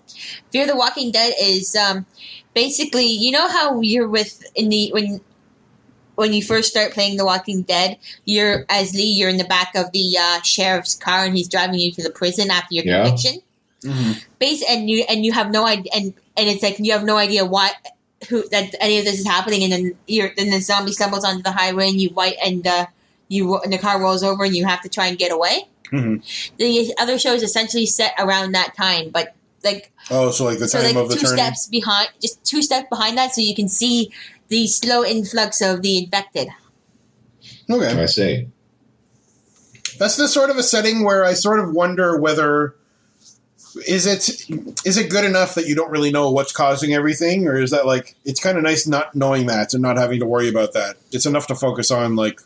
Yeah, I feel it's not really that important to find out the exact reason behind it because it's just part of the setting. It's the one big mystery, and as soon as they reveal that, then something will kind of be lost forever. Yeah, precisely. Yeah. Well, I don't want to spoil anything about Chapter 2 for you, but I will say I'm pretty sure that there's no like Season 3 planned, or at least I don't think they're going to continue with the characters. So like, there's only so many ways that Chapter 1 could have ended, but... We tried a few different things in Chapter 2, and it ended very differently with all of our playthroughs, which is super cool.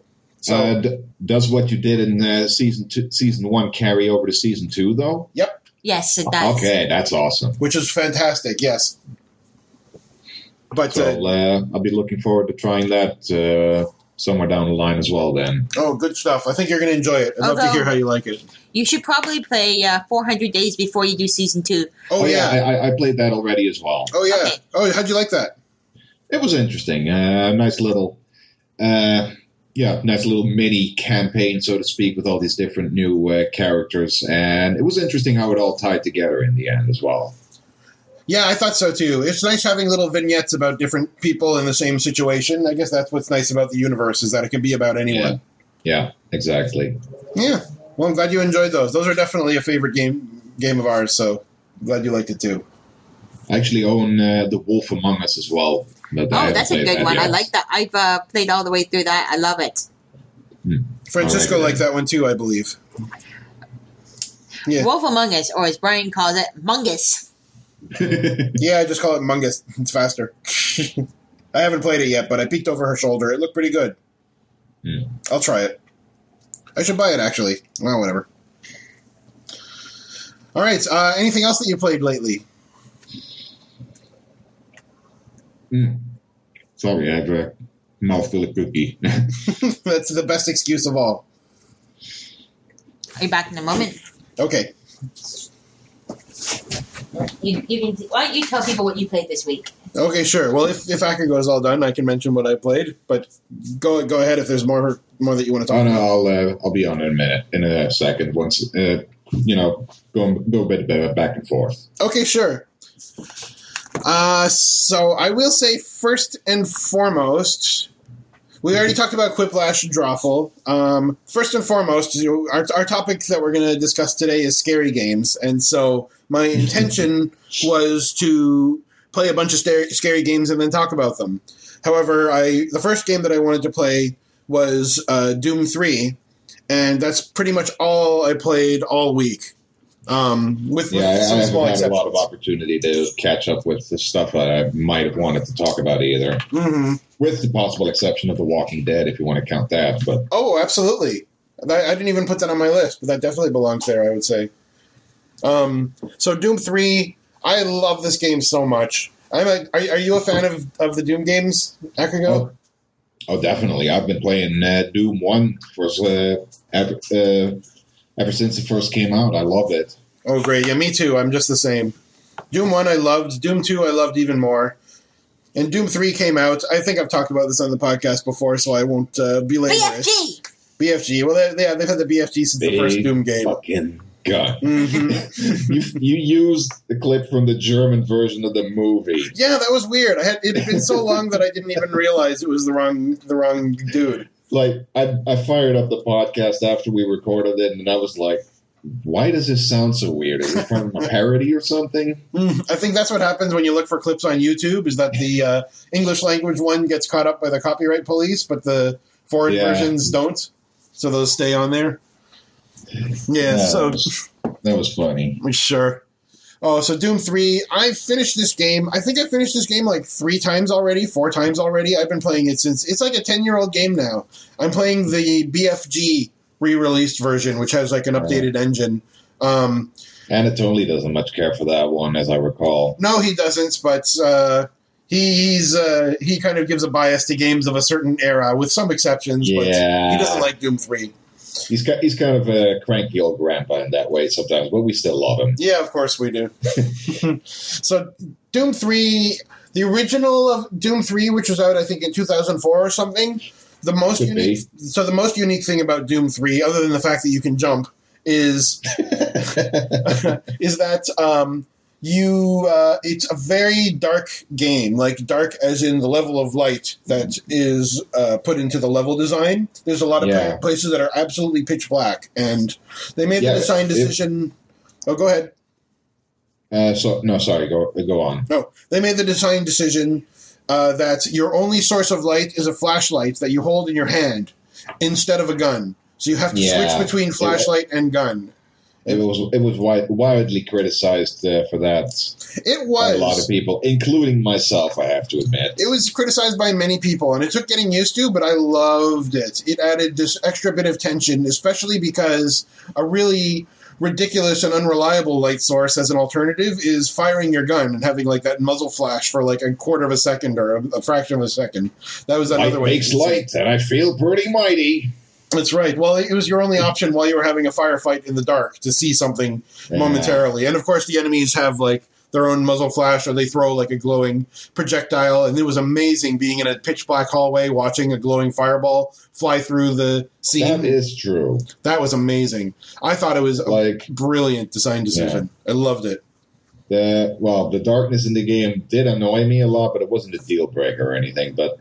At the same time, I feel it kind of goes against the spirit of Doom, because Doom is all about, being able to see your enemy and shoot at them, and Doom 3 kind of took that away from you. Yeah, it did have its differences. It had similarities, too. So this version that I'm playing now, the BFG edition, they brightened up the areas a little bit. You need your flashlight a lot less than you did in the original Doom 3. Plus, you now have a shoulder-mounted light. Yeah. So they did it kind of like the game Fear, where you have a flashlight, and for some ridiculous reason, your flashlight battery works for like 30 seconds, and it ticks down. And if you turn it off, then it recharges again. I need to play Fear again sometime. I bought that on Steam a while ago. I play that game like at least once a year. That's probably, in my opinion, the best shooter ever made. Which one? Fear. I've been begging the wife to play Fear, and she's like, man, whatever. And I bought it for her, and she has it installed. I guess we'll both have to make New Year's resolutions then about games, because you. I already made a New Year's resolution that I own like 500 albums, and I want to listen to them all next year. Oh, I thought yours involved playing all 500 games or something. Oh, screw! I don't want to play the games I bought. What the hell would I do that for? What do I look like, Akugo? Hey! Akugo had a great blog history. What was it? The 365 games of days of games or something like that? 100 game oath. There you go. There you go. I don't have the discipline for that. I buy more games than I can play. Just, and I'm looking at two more games right now, contemplating them. Even after finishing my 100 games. Oh, so you did it successfully, huh? Yeah. Oh, that's awesome. It took me about 2 years to go through the 100 games that I wanted to, and after that I kind of fell back into my old habits. But why not? But I'm trying to kind of regulate my backlog by not obtaining too many games at once anymore. Yeah, it was those bundles that really sunk me. Yeah, bundles and sales on GOG and Steam. Yeah, it's pretty easy. By the way, am I the only one who pronounces it GOG.com? Everyone else seems to say GOG. I like to call it GOG. I always have. I thought it was GOG. Yeah, okay, but everyone says GOG because it used to be called goodoldgames.com. I called it GOG then, too. Yeah. I don't know. It sounds like some kind of Cthulhu demon. I like GOG. Well, so the last thing I want to say about Doom 3 anyway is that... right, I was talking about the BFG edition. So it updates the engine. I was having trouble getting the original Doom 3 to work on Windows 8, and I haven't tried it on Windows 10 yet, but I assume it still doesn't work right.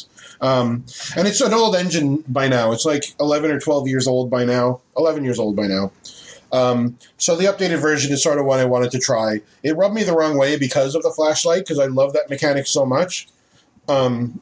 But it's fine, the new one. They adjusted it so that because the game is easier, because you can see better and you can shoot and use your flashlight at the same time, so they increased the number of enemies a little bit, which adds a lot more tension, especially because it's such a claustrophobic level design game.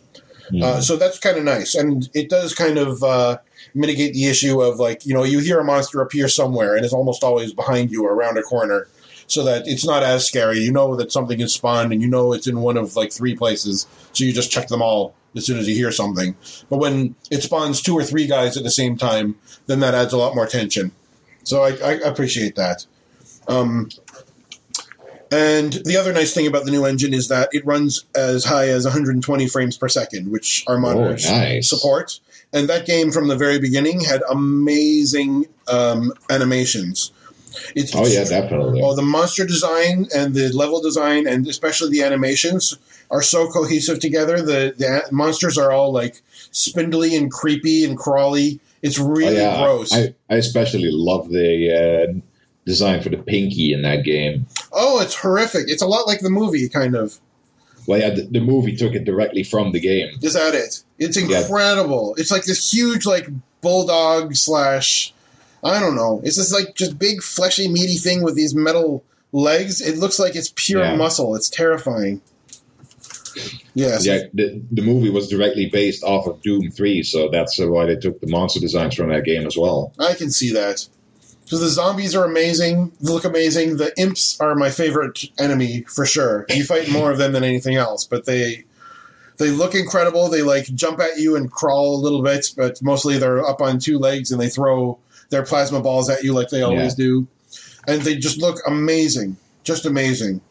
And there's also new enemies, too. Well, another enemy that was really, really nicely redesigned from the original Dooms is... oh, what were they called? The Lost Souls, the flying skull things? Oh, yeah. Oh, they're bloody terrifying. They look like a man... instead of looking like a skull, they kind of look like a man's severed head. But they have, like, these chomper metal teeth. Like, what's his name from James Bond?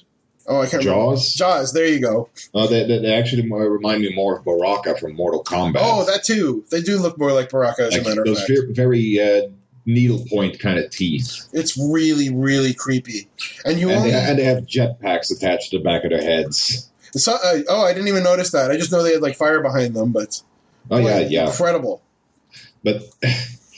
Since you mentioned that, it's actually really kind of disturbing. The first time you encounter them, you find this woman in a room and she's kind of panicking and screaming, and all of a sudden her head just pops off, spine and all, and turns into a lost soul. Yep. Most of the monsters get a little creepy animation like that the first time you see them, which is really, really great. Yeah. So everything about this game, I absolutely love it. The pace and the pace and how frenetic it can be sometimes, how slow it is sometimes. The weapons are fantastic, and there's benefits to using all of them at the right time, but you can just use whatever one you want. There's new weapons, there's old weapons. Boy, is this a good game. It is such a good game. I call Doom 3 a masterpiece, and I mean it, because I think it's just, like, unmatched. It's up there with the best shooters of all time. I don't like it more than the original Doom games, but I like it for different reasons. So I can see that. I don't entirely agree, but I found it enjoyable enough myself. Yeah, I would say that if you liked the original Doom 3 and you can get it for cheap, try the BFG edition, because the updated engine is nice. Like, the sound design, which I forgot to mention, is, like, incredible as well. But just the new engine and the fact that they increased the number of enemies in trade-off for being able to see a little bit better, that kind of gives it a bit of a different balance. It's a little less horror that way and more action, but it's okay because it's still very horrific. Oh, yeah. So I think that's a brilliant game, and I won't say much more about it. It's on my list of scary games, and I don't have much more to say about it than what I just did. Otherwise, I played a little bit of Euro Truck Simulator 2, which the wife has played a bunch, and I'll let her talk about that. But first I want to mention, the last game I'll say is a game called The Beginner's Guide. Oh, I have to get the guy's name. This is made by the guy one of the guys who made the Stanley Parable. Did you play that one? Oh. I adore that game. I think it's hilarious. Oh, yeah. Me too. It's brilliant. I think that's one of the most brilliant games I've ever played. So The Beginner's Guide is very interesting. Davey Redden is his name. Redden? I don't know how you pronounce it. I forget. Probably Redden. I don't know. It's a game where it's about 90 minutes or 2 hours long, and it's kind of like an interactive essay where he presents a bunch of simple games and levels made by a game designer named Coda, and talks about, like, the similarities between them and what it tells you about the individual. And it sort of has, like, kind of a narrative from one game to another. There are some elements that are present in subsequent games, or that kind of so basically story. Kind of a mini-game collection? It's sort of a mini-game collection, but you play them in order, and there is a narrator. Davey himself speaks over top of them while you're playing around.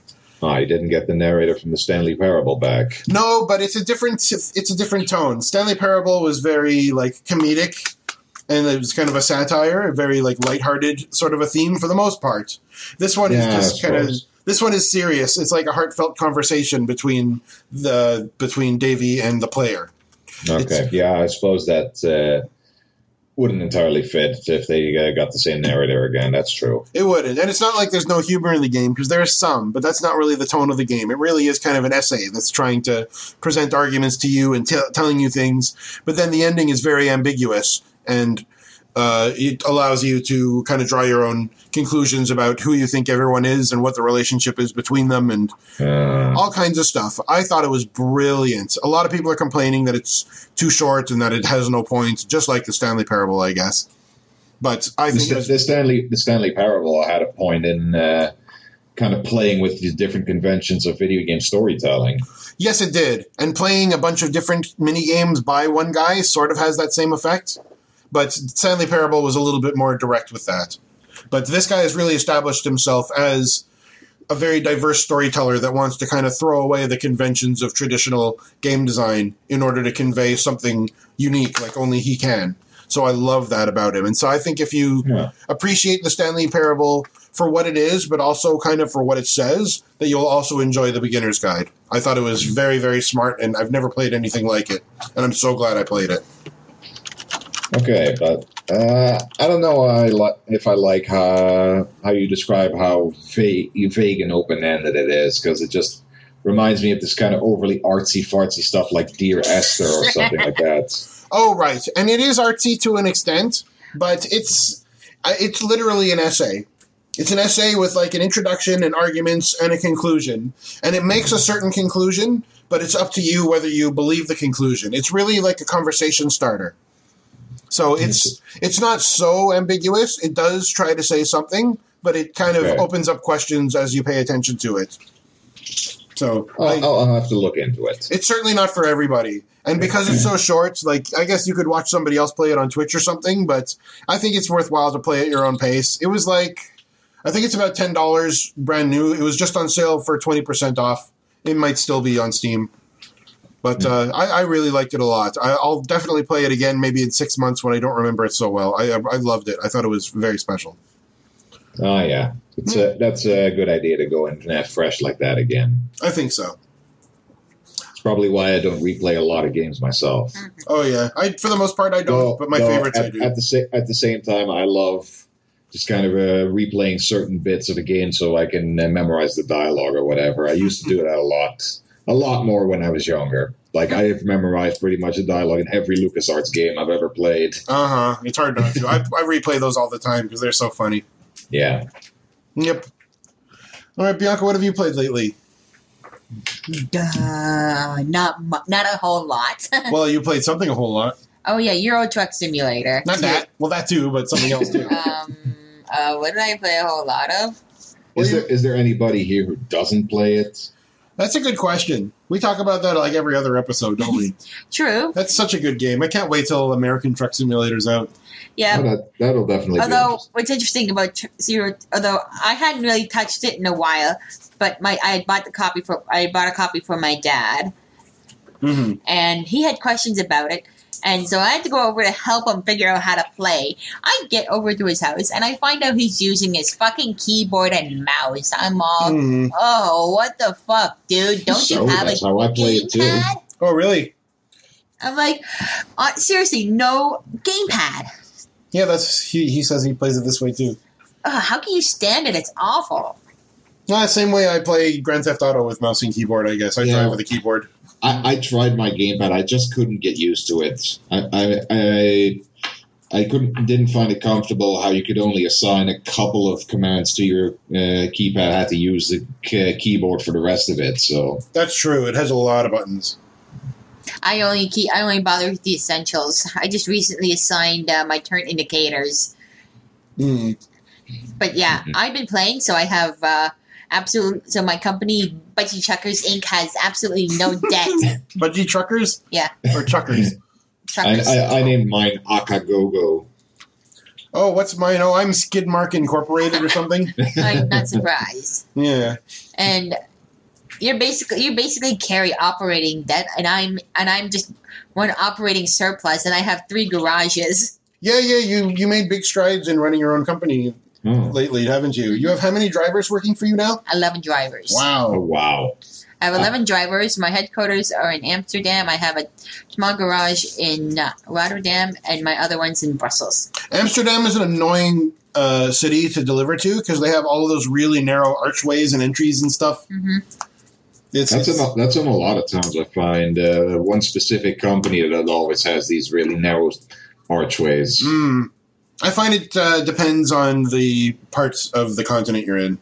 Yeah, I find that if you have this Scandinavia DLC, that that some of the corners there are really obnoxious to turn around. It's like they're really sharp to turn around to turn through if you're making a right-hand turn. Oh yeah, the Scandinavians all have small properties and they're packed full of junk all over the place, so it's really hard to park backwards. Oh right, I don't have the Scandinavia DLC yet. Oh yeah, we bought it right when it came out. Yep. Hey, it's pretty good. It is pretty good. It's beautiful. I mean, I'm hauling cargo worth 60,000 euros. Oh yeah. Oh yeah, you've been trucking a lot of yachts lately. Yeah, a bunch of rich snobs all want their fancy yachts hauled from Paris to Oslo. Mm-hmm. What else have I been playing? I don't know. What did I play? The thing that hurt your hand?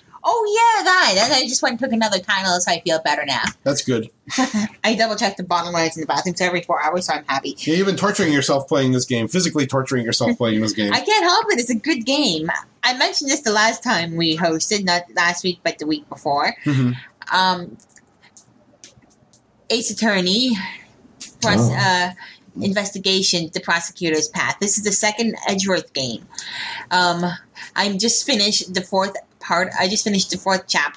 All right, so this is the fan translation because it never came out in English. Yeah, not yet. Not yet, anyway. Well, I don't think it will. Oh, no, it seems doubtful considering how long it's been since the game came out. Yeah, it's for the original Nintendo DS, so they're making games for the 3DS now. Mm-hmm. So I don't think it's going to happen. That's a good point. Yeah, so I just wanted to start playing it because Edgeworth happened to be my favorite character from this series. Cravat boy. You like purple frilly men? I'll see what I can do for you. You got a long way to go, Tubby. I'm working on it. So I wasn't really, I don't know what I was expecting, but I know I wasn't expecting what I've got. And so now, because the plot actually turned intriguing after the first chapter. First chapter is basically an attempted assassination on the president of Zangfa. For those of you who played the first Edgeworth game, Zangfa is the nation involved in a smuggling ring that's being investigated by the Interpol, which is headed by Agent Lang and his many quote unquote woes. And now in this latest episode, Agent Lang has no accompanying turdwads beside him. He's all by himself. He's a lone wolf. Ow! Oh, right. Go ahead. So I won't really go into much since Brian hasn't played it, and I don't want to spoil it for him. But yeah, please, I'll play it next. Well, why don't you mention why it hurt your hand so much? Because I've been playing it in bed, and it's got these really jagged corners, and I was resting it in my left, because I'm right-handed, and I was using it to hold and I was holding it in my left hand. Yeah, we have the 3DS XL, which is like the larger version of the... Made for his the DS XL, not the 3DS. Yeah. It's made for his giant man-like hands. It was made for my crappy man-like eyes because it's got a bigger screen, so it was easier to see. It looks nice in the bigger screen, but it's heavier too. Yes, yeah. It's like the Nintendo DS is one of the worst ergonomics I've seen in a handheld console. It hurts to play for me anyway. Yeah, I remember getting some nasty cramps playing Metroid Prime Hunters on that. Yeah, I just don't like playing games that. You have to use the thumb controls or the buttons. I like games that use the stylus because it hurts my hand less to hold it that way. Yep. Yeah, Metroid Prime Hunters, it's a first-person shooter where you have to use the buttons and the stylus at the same time. Oh, I played another one. I don't remember what it was called, but it was a really technologically ambitious one where you controlled it in that fashion as well. But... it was like the first 3D. It was the first 3D rendered DS game that ran in 60 frames per second. Mm. It was really neat, and they did that by being a flashlight game where you could barely see in front of you, but it looked awesome at 60 frames. Was that called Dementium? It's been too long since I played it. That could be it. Mm. So we've been thinking about getting a 3DS, but we'd rather spend our money on something else. It's just the only place you can play the new Phoenix Wright game. Yeah, I have a 3DS myself, but I barely ever use it. Mm-hmm. Yeah, our DS was on the shelf for a long, long time, but then this fan translation came out not long ago. And then I yoinked the 3DS, and he hasn't been able to, and the only time Brian gets his hands on it is when it's, here, can you charge this for me? That's right. Well, I'll let you finish it, and then I'll get my grubby paws back on it. Yeah. All right. Has anybody else played anything they want to talk about, or should we get on to our main topic? I could at least mention that between Armacrog and all that, I've been playing Xenonauts recently. Oh, I've heard of that. What is that? It's basically a indie-made spiritual successor to XCOM. Oh, right. It has the same basic setup. You're in charge of this organization that has to defend the Earth from aliens. So you set up a base, and you have to hire scientists, engineers, and soldiers, and keep an eye out for UFOs that fly over the Earth and cause all sorts of havoc. Once you pick up one in your radar, you then send out airplanes to shoot it down if you can, and once they usually crash, then you send out a ship full of your soldiers to the crash site, and it switches to an isometric turn-based battle mode where you then command your soldiers, explore around the area, kill all the remaining aliens, and once you do that, hopefully with as few casualties as possible, you recover the technology from the UFO and use that to, you research that in order to improve your own equipment and slowly ensure that you get better armor, weapons, airplanes. You expand your base, you build more bases so that you have more range to detect UFOs all over the world, and you have to keep all the different nations happy so that they'll keep funding you. Sounds familiar. Yeah, like I said, it's pretty much a one-to-one translation of the original XCOM, but with more modern aesthetics and quality of life improvements. That's nice, because it's kind of a hard game to go back to because of the controls and the low resolution and the UI and all that stuff. Yeah. Oh, very nice. So it's a good game, but it's also pretty challenging, even though I am playing on the easiest difficulty. But XCOM is pretty notorious for being pretty brutal, where soldiers die left and right. Mm-hmm. And I've been trying to my best to keep that to a minimum. But like XCOM, also the fun part is you can name the soldiers anything you want. So I've named them, named them after friends and acquaintances. Sorry, what? I said, so you named them Shit-Faced Hairy Nuts and Dumballs? No. Like I said, I've named them after friends and acquaintances like... Boring, boo. Well, at the very least, my one casualty so far has been trolls. Oh, yeah. Oh, rest in peace, trolls. Someone else is going to have to defend the mistakes about Space Quest now. But yeah, it's fun, but pretty stressful because there's a lot of things you have to take into account. Like, are your soldiers all well equipped? Do you have? Are you making the best use of your time and your money to upgrade your base and everything? Keep everything running and keep all the nations happy by taking out enough aliens. Oh, right. Oh, that's how you maintain your funding? Yeah, because, you have to... well, if UFOs go unchecked, then, of course, they'll start abducting people, causing all sorts of havoc. Mm. And that... I'm not laughing at you. I'm sorry. She's laughing at our stupid bird. Oh, okay.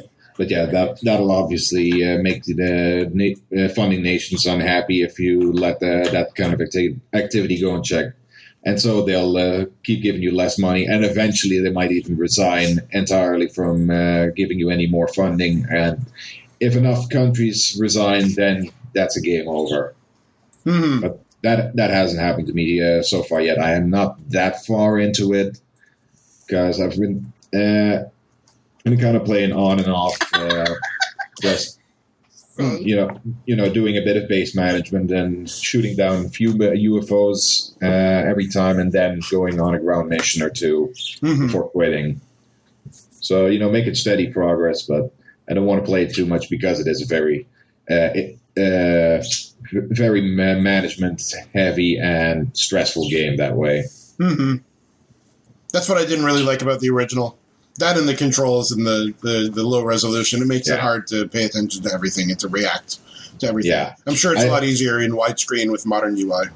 Yeah, I really enjoyed the modern remake of XCOM Enemy Unknown, which streamlined the original gameplay down a lot. A lot of people kind of said they dumbed it down too much, but I liked it that way.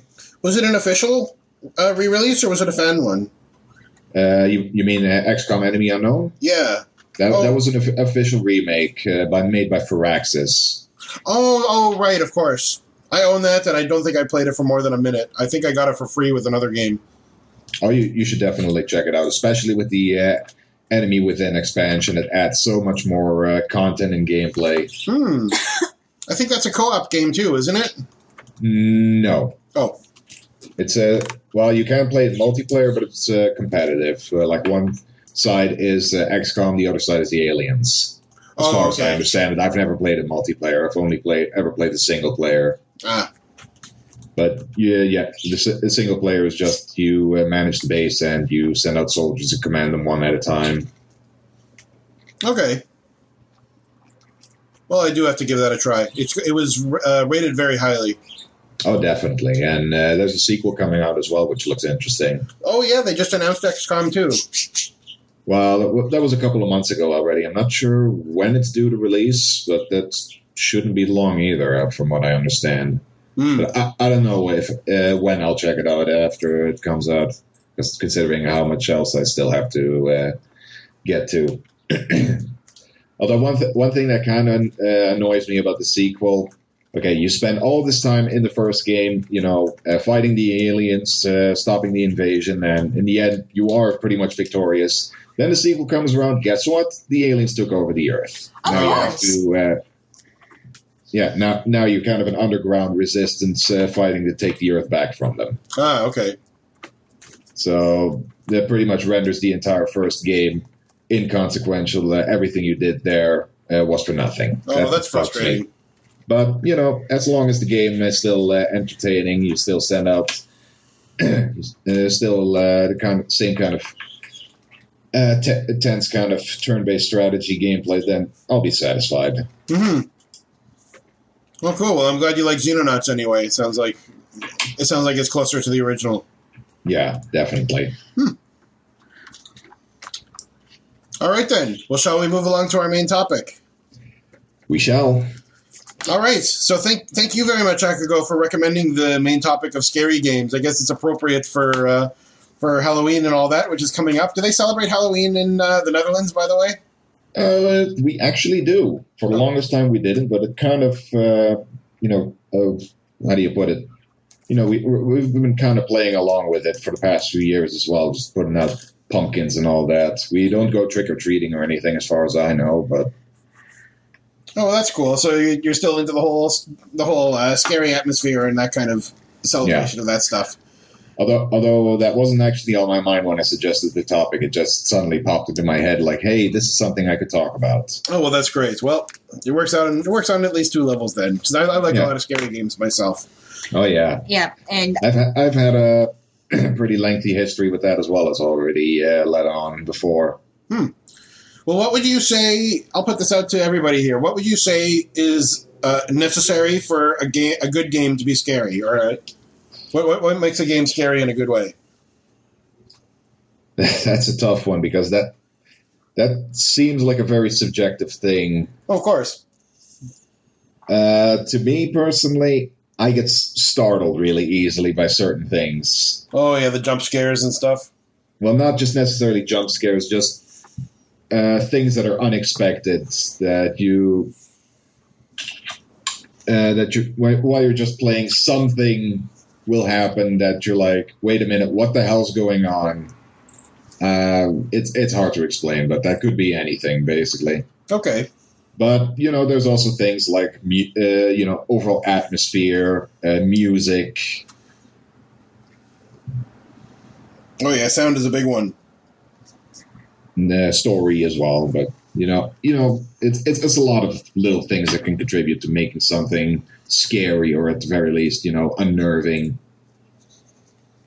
Oh sure, it's very hard to get right, isn't it? Yeah, hundreds of cheap Unity made horror games on Steam attest to that. Oh yeah, I know all the Slenderman things. Yeah. The first one of those games I saw looked really interesting, just like this big, spindly, scary guy stalking you through the woods. But I don't think they've really gotten any more than that, have they? There's so many games that just do that.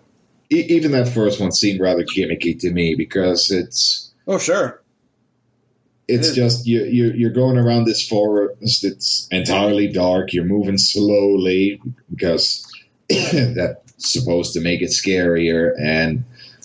it's randomly decided where these pages are hiding that you have to find. Yeah, it was kind of arbitrary. Game. But once you kind of figure out the gimmicks that you'd like, never turn around because the Slender Man likes to hide behind you at times. Right. And, you know, if you spot the Slender Man, immediately look away and, you know, just don't look in that direction until he shows up somewhere else, that sort of thing. Mm-hmm. So it's a very scripted kind of game that way. Yeah, one trick pony. Which is kind of a shame because the concept is interesting. but it needed better execution. Then we got Slender. What was it called? The Arrival, I think. Oh, I don't even know. I didn't see them after the first one. Yeah, that was like the official follow-up to that, which kind of expanded the mythos. It actually had a story and all that, but from what I've seen, it wasn't very good either. Yeah, no doubt. There's no shortage of those. Well, do you have an opinion, Bianca, about what makes a scary game effective? That's hard because I watched a lot of horror and scary stuff when I was young, and it didn't really bother me, so... I don't know what makes a good scary game because I've tried playing Outlast and I'm going, okay, so there's something creepy around the corner, I'll just make sure I don't go that way. That's actually kind of funny that you mentioned watching horror stuff and not being scared. That's the ironic thing with me as well. There was a ton of stuff that scared me as a kid, yet I played through stuff like Wolfenstein or Doom without batting an eye. Mm-hmm. I mean, neither of my parents bat an eyelash when I rented like horror and scary stuff. My dad would tell me, "I don't make me have to. I don't want to watch that. As long as I don't have to watch it, I don't care if you're renting it." Right. And my mother let me get away with renting Stephen King. Oh yeah, my parents were really lax with that as well. Like, you know, they would let me watch movies on TV and all that. You know, they would kind of warn me if they knew there was something scary in it, but you know, they would just. They wouldn't care that much otherwise. I think. Oh, you guys mentioning this actually reminds me of a horror movie sort of a childhood trauma that I had that lasted with me for a long time. Oh, boy. I was on vacation with my parents. I forget where. It was a family vacation, and we were in a hotel, and there were some, like, there were movie channels, but I think we were just flipping through the channels, seeing what was on TV, and the movie Jaws was on TV. Oh, boy. I have to watch this movie because I've only seen one scene, and I guess it traumatized me for life, so I didn't see it anymore. But it was just Jaws, like, jumping up and biting somebody and pulling them and, like, eating them whole on a boat. Yeah. And I was probably, I don't know, I must have been, like, 11 or 10 or something when I saw this. But I had nightmares about that for weeks, and I would, like, close my eyes and see this image in my head. It really, really disturbed me. Oh, I can relate to that. Oh, yeah. And it's not even really a horror movie. Yeah, it's not even really a horror movie. I haven't seen the whole thing. I've heard it's an amazingly good movie. I really do have to see it. But that disturbed me for a long time. Well, so, I guess you can argue about the semantics, but it's pretty widely accepted to be a horror movie because it does definitely have scary bits. And they work it to their advantage that you don't see the shark that much. So that really creates a sense of dread from what I've heard. I haven't seen the movie either. Mm. Oh, that's an important aspect, I would say. That you don't really see what the danger is. Yeah. They mostly did it because the model they used of the shark looked so fake that they didn't want to show it that much, but that ended up working out better in the long run. Mm-hmm. So in response to the question, I think it would have to really be more about suspense and the psychological aspect. Because visually, I think... just seeing something scary isn't enough. There needs to be something underlying to make you to get you to be scared. It has to be psychological. Yeah, that's what I was thinking as well. It's more about the suggestion than actually showing something. Mm-hmm. Which probably makes that, in my opinion, the scariest movie I've ever seen, even though it didn't scare me, The Others. Because I've heard of that. I haven't seen it, but then I don't watch a lot of horror as it is. Have I seen that? No, you haven't. I keep telling you need to see The Others. Is that the one with Nicole Kidman? Yeah. No, I don't think it's Kidman. I think it's Winslet. I forget who. It's, I don't know, just one of them Hollywood bimbos. Let's see. 1997? No, that would be... 2001? Yeah, 91. 2001? Oh. Yeah. Nicole Kidman. Oh, yeah. Oh. Okay, that is the one. Okay. No. But yeah, it just the whole psychological thing. The one thing I remember reading about this movie is that they told people not to watch the trailer because it gave away the whole twist. Yeah, I try to avoid trailers for things I'm interested in general, reviews and all that kind of stuff. Me too. Well, it's easy for us to avoid trailers of any sort. We don't have any television. Well, yeah. Yeah, but, you know, if you go to the theater or whatever, you still get trailers before the movie and all that. Yeah, that's true. Then you don't have a choice.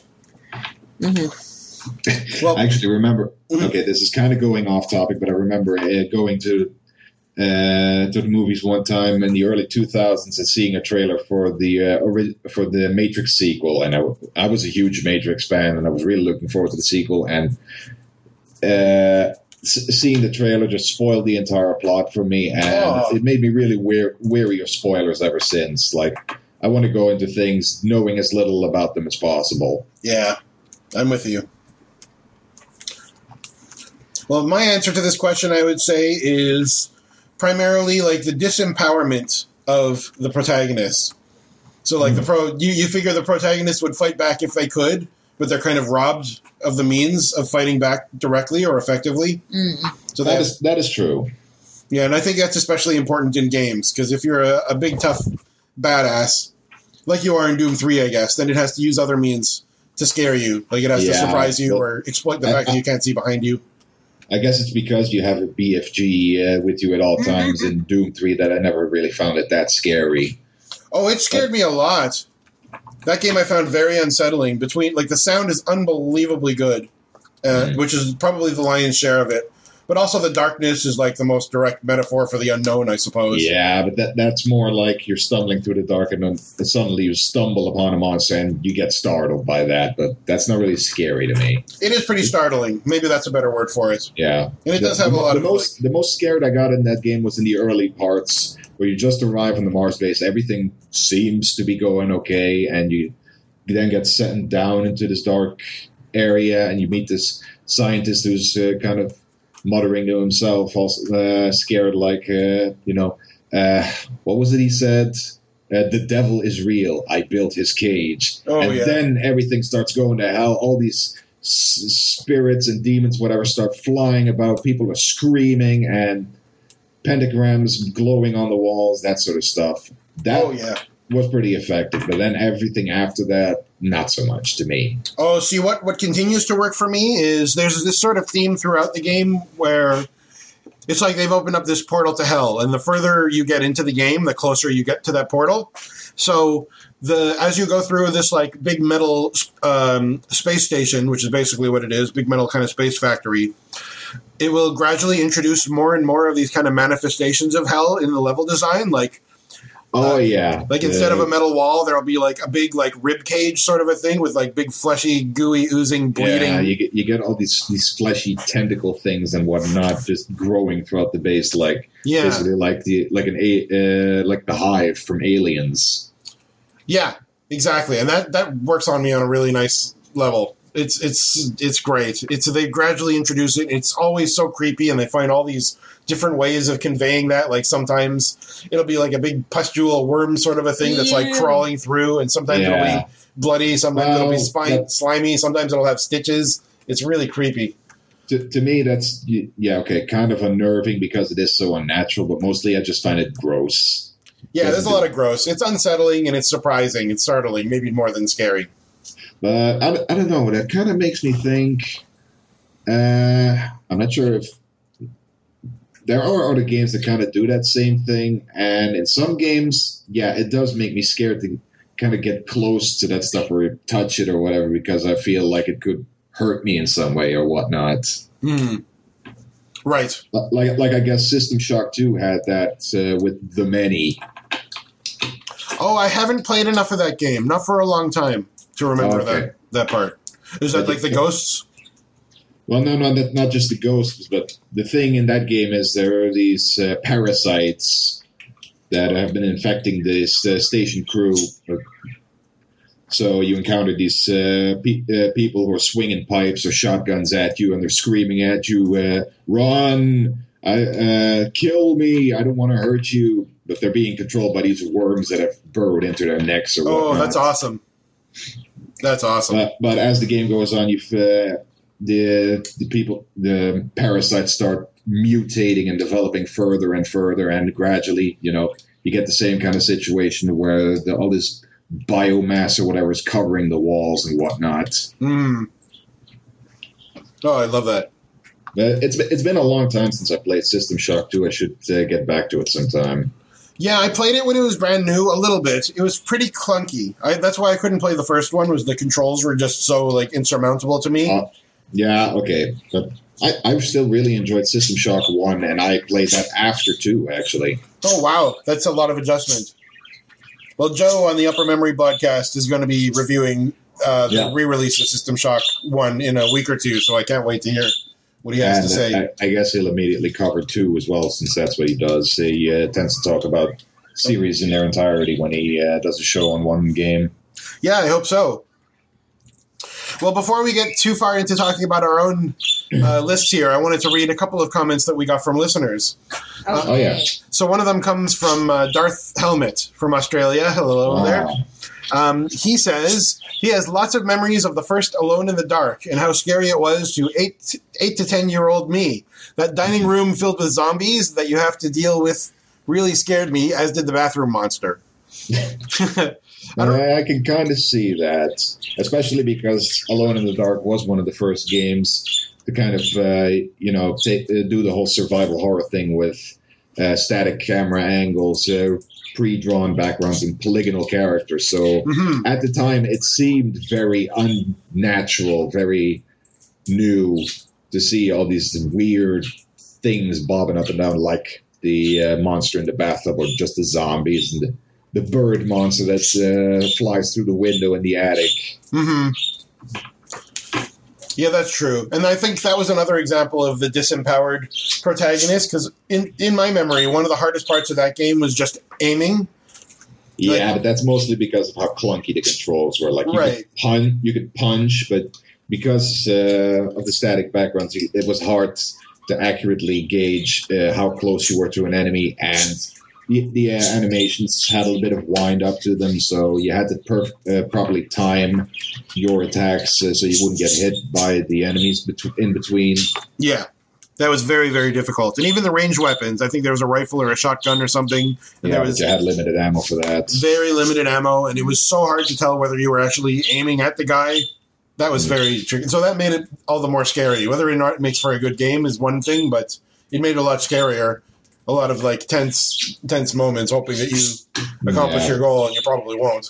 But by today's standards, it just comes off as very goofy to me. Oh, sure.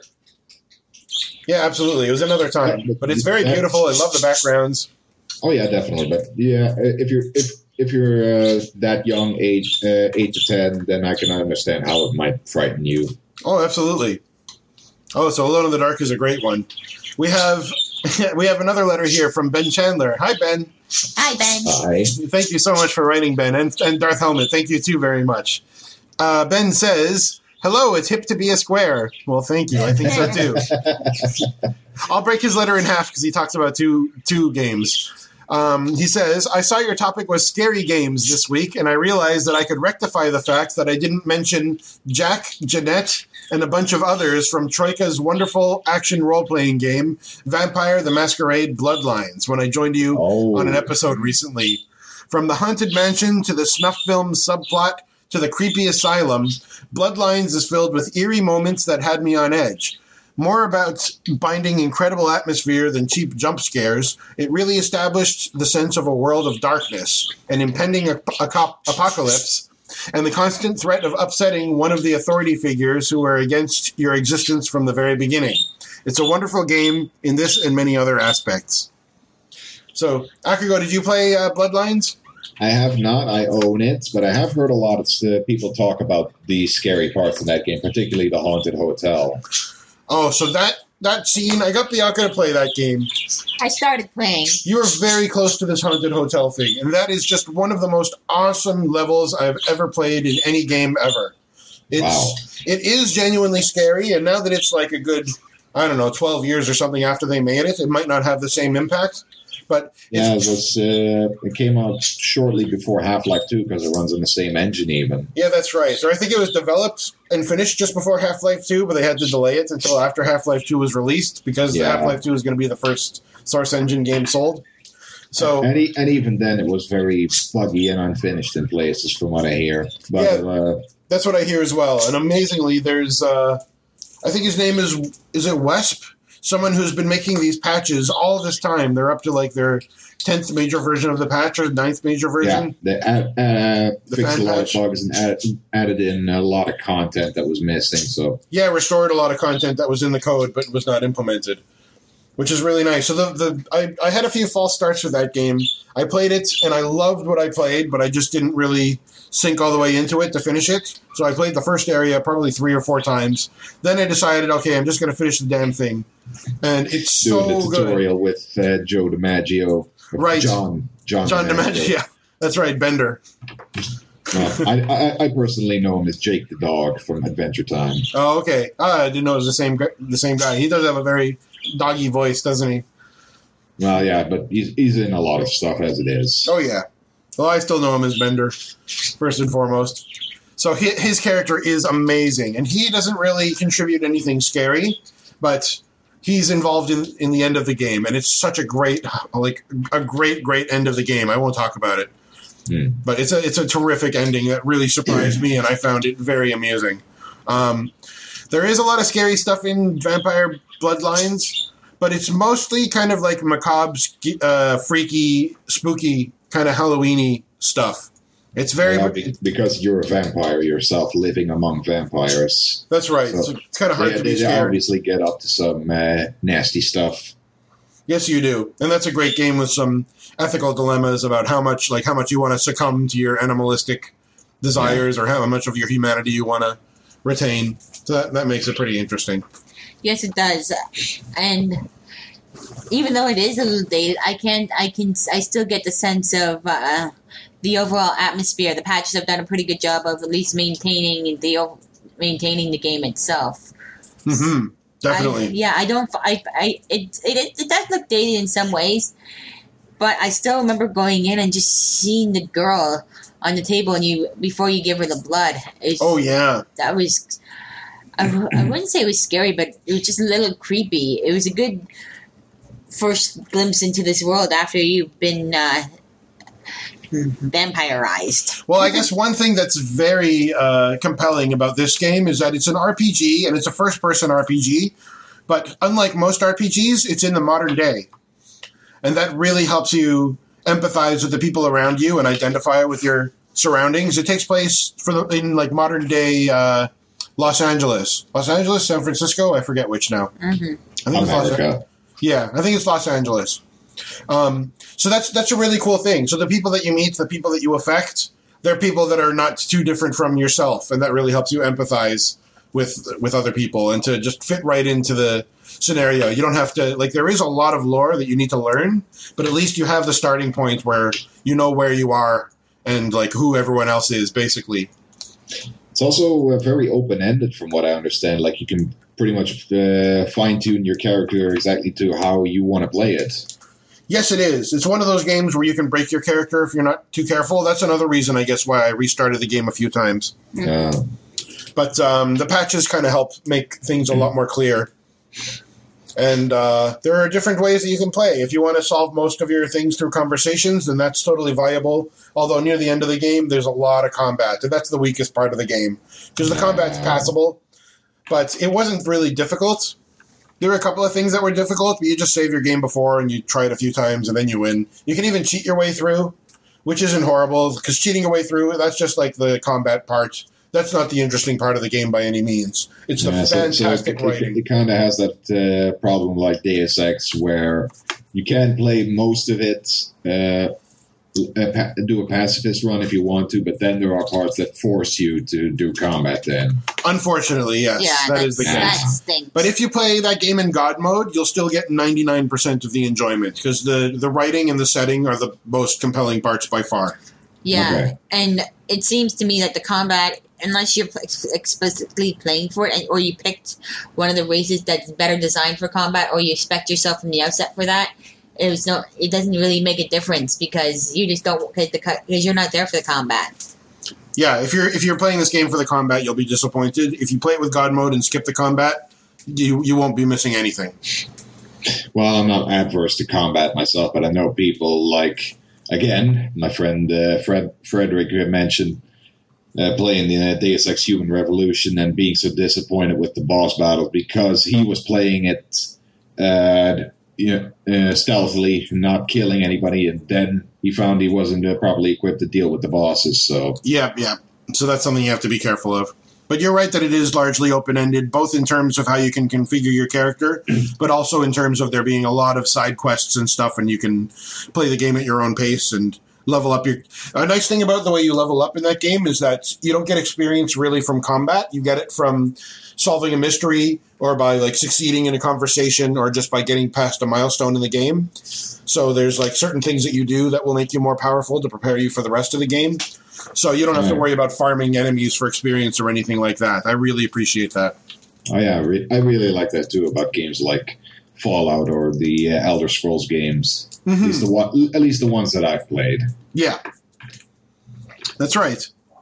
All right. So I do highly recommend Bloodlines. And I'm sure it'll be on sale sometime soon. It's on sale at least once a year. And like I mentioned, I already own it. Oh, there you go. Played it yet. Oh, there you go. Well, in case anyone other than you is listening to the podcast and they don't own the game, then that person had dang well better buy it. Definitely. So I'll finish off Ben's letter here. One other small notable mention is the 2001 first-person shooter Clive Barker's Undying. Though it's something of a rough diamond, Undying took the extremely unpopular Unreal Engine 1 and crafted a mysterious little campaign that's mostly let down by dull weapons and an awful final boss fight. Other than this, it's a creepy little game written by Clive himself. It has a very fun spell ability in the form of scrying, which allows you to see alternate versions of things in the world around you.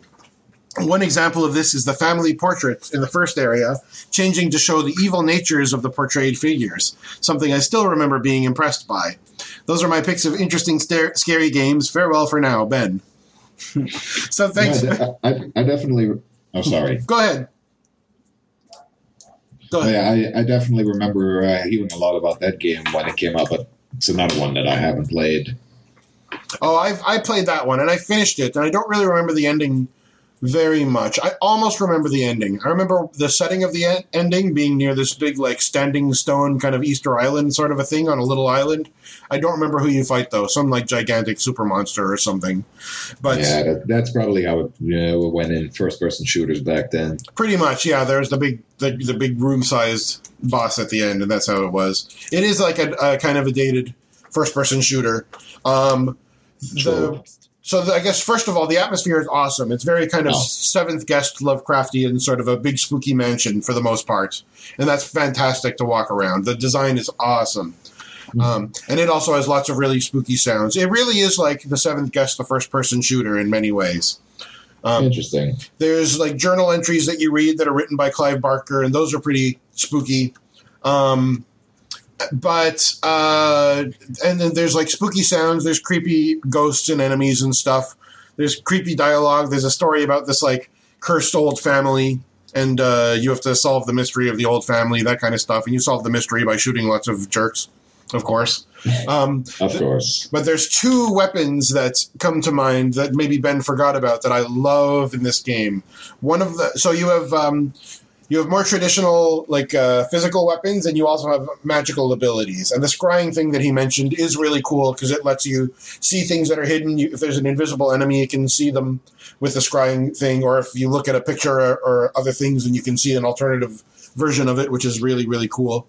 Another magic ability, like, you learn a variety of spells as well. And I think there's a healing one, but there's also a bunch of attack ones. And the best one is that you, like, hold out your hand and you summon this laughing skull from the earth. It, like, comes out of the ground and it looks at you and it, like, chitters like a little bird and it giggles and titters to itself. And then when you fire it off at an enemy, it's like, ha, ha, ha, ha.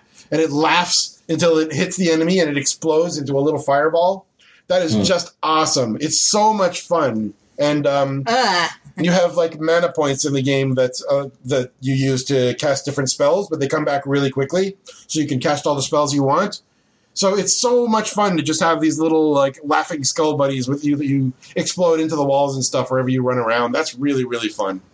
The other amazing weapon in this game you get, I guess, about halfway through, or maybe not quite, is this humongous scythe.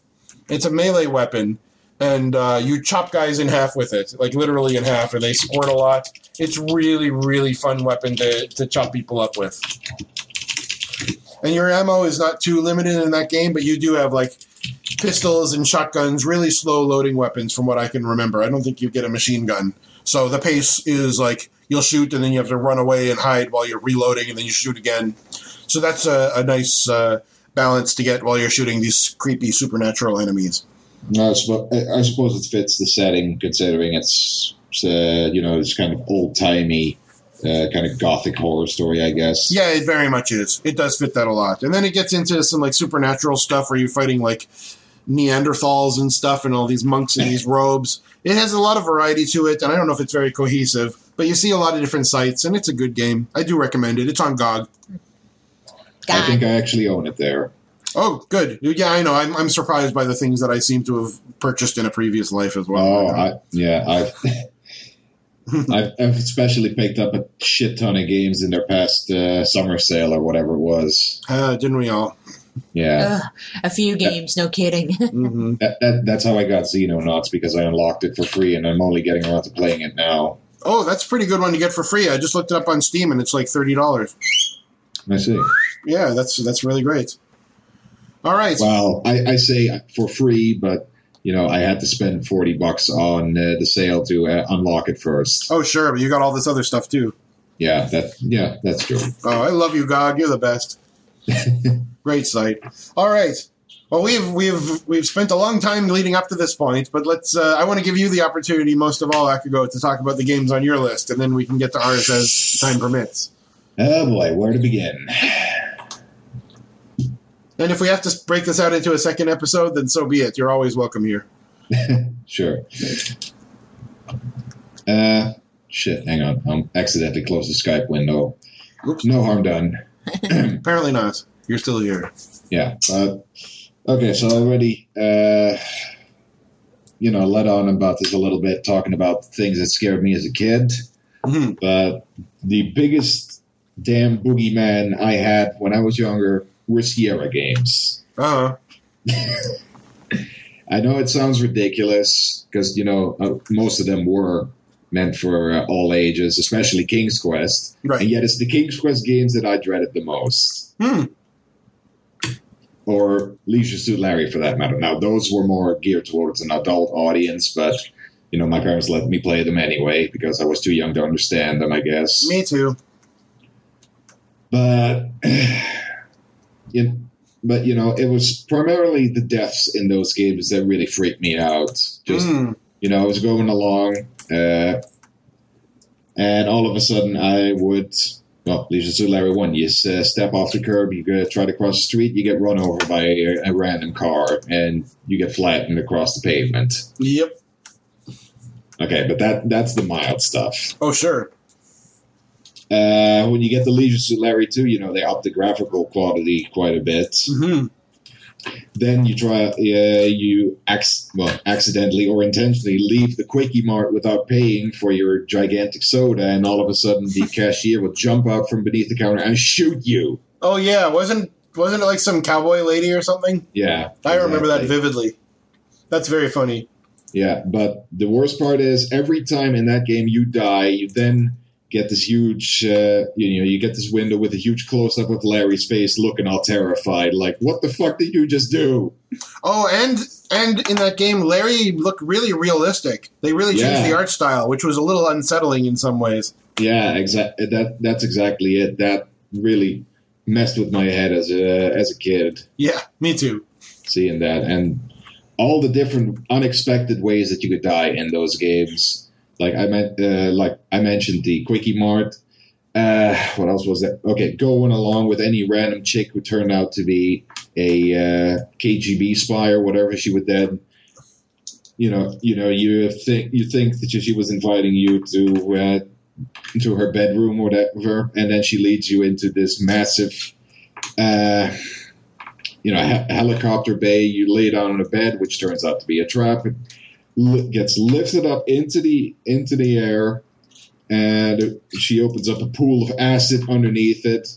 Then you get cut in half with a laser and then dropped into the acid. That's pretty thorough. Yeah. Mm-hmm. Like, how did they come up with this shit? But at the same time, not fun to watch when you're 6 years old or whatever. Oh, sure. Did you play the Space Quest games when you were little? Yeah, I did. So I think my probably most horrific death that comes to mind is from Space Quest 3. Right near the beginning, you like climb up this really big, I forget, it's like a big scaffolding sort of a thing, or it's like a big conveyor belt, and a bunch of garbage is flying over the edge into a grinder. Yeah. So if you fall into the grinder, then like Space Quest was great about giving you close-ups of all the deaths in the restart, restore, or quit dialogue. And ironically, that's one of the ones that actually puts a sensor box over it saying, not a pretty sight. Oh, that's right. Well, that's while you're dying. But at the very end, it shows like this little butcher store packaged meat. It's like this little cube of meat, and that's you. That's what disturbed me, I think, more than any other death in any other Sierra game, and it's hilarious. Yeah, I can see that, but I didn't actually play Space Quest 3 until years later. I played a lot of them out of order. That was the first one I played. Yeah. I thought you were going to mention the one where you go one screen south from where you started, you pick up the metal, you cut yourself, and you just die in this massive spray of blood. Oh, wow. I don't even remember that. That's great.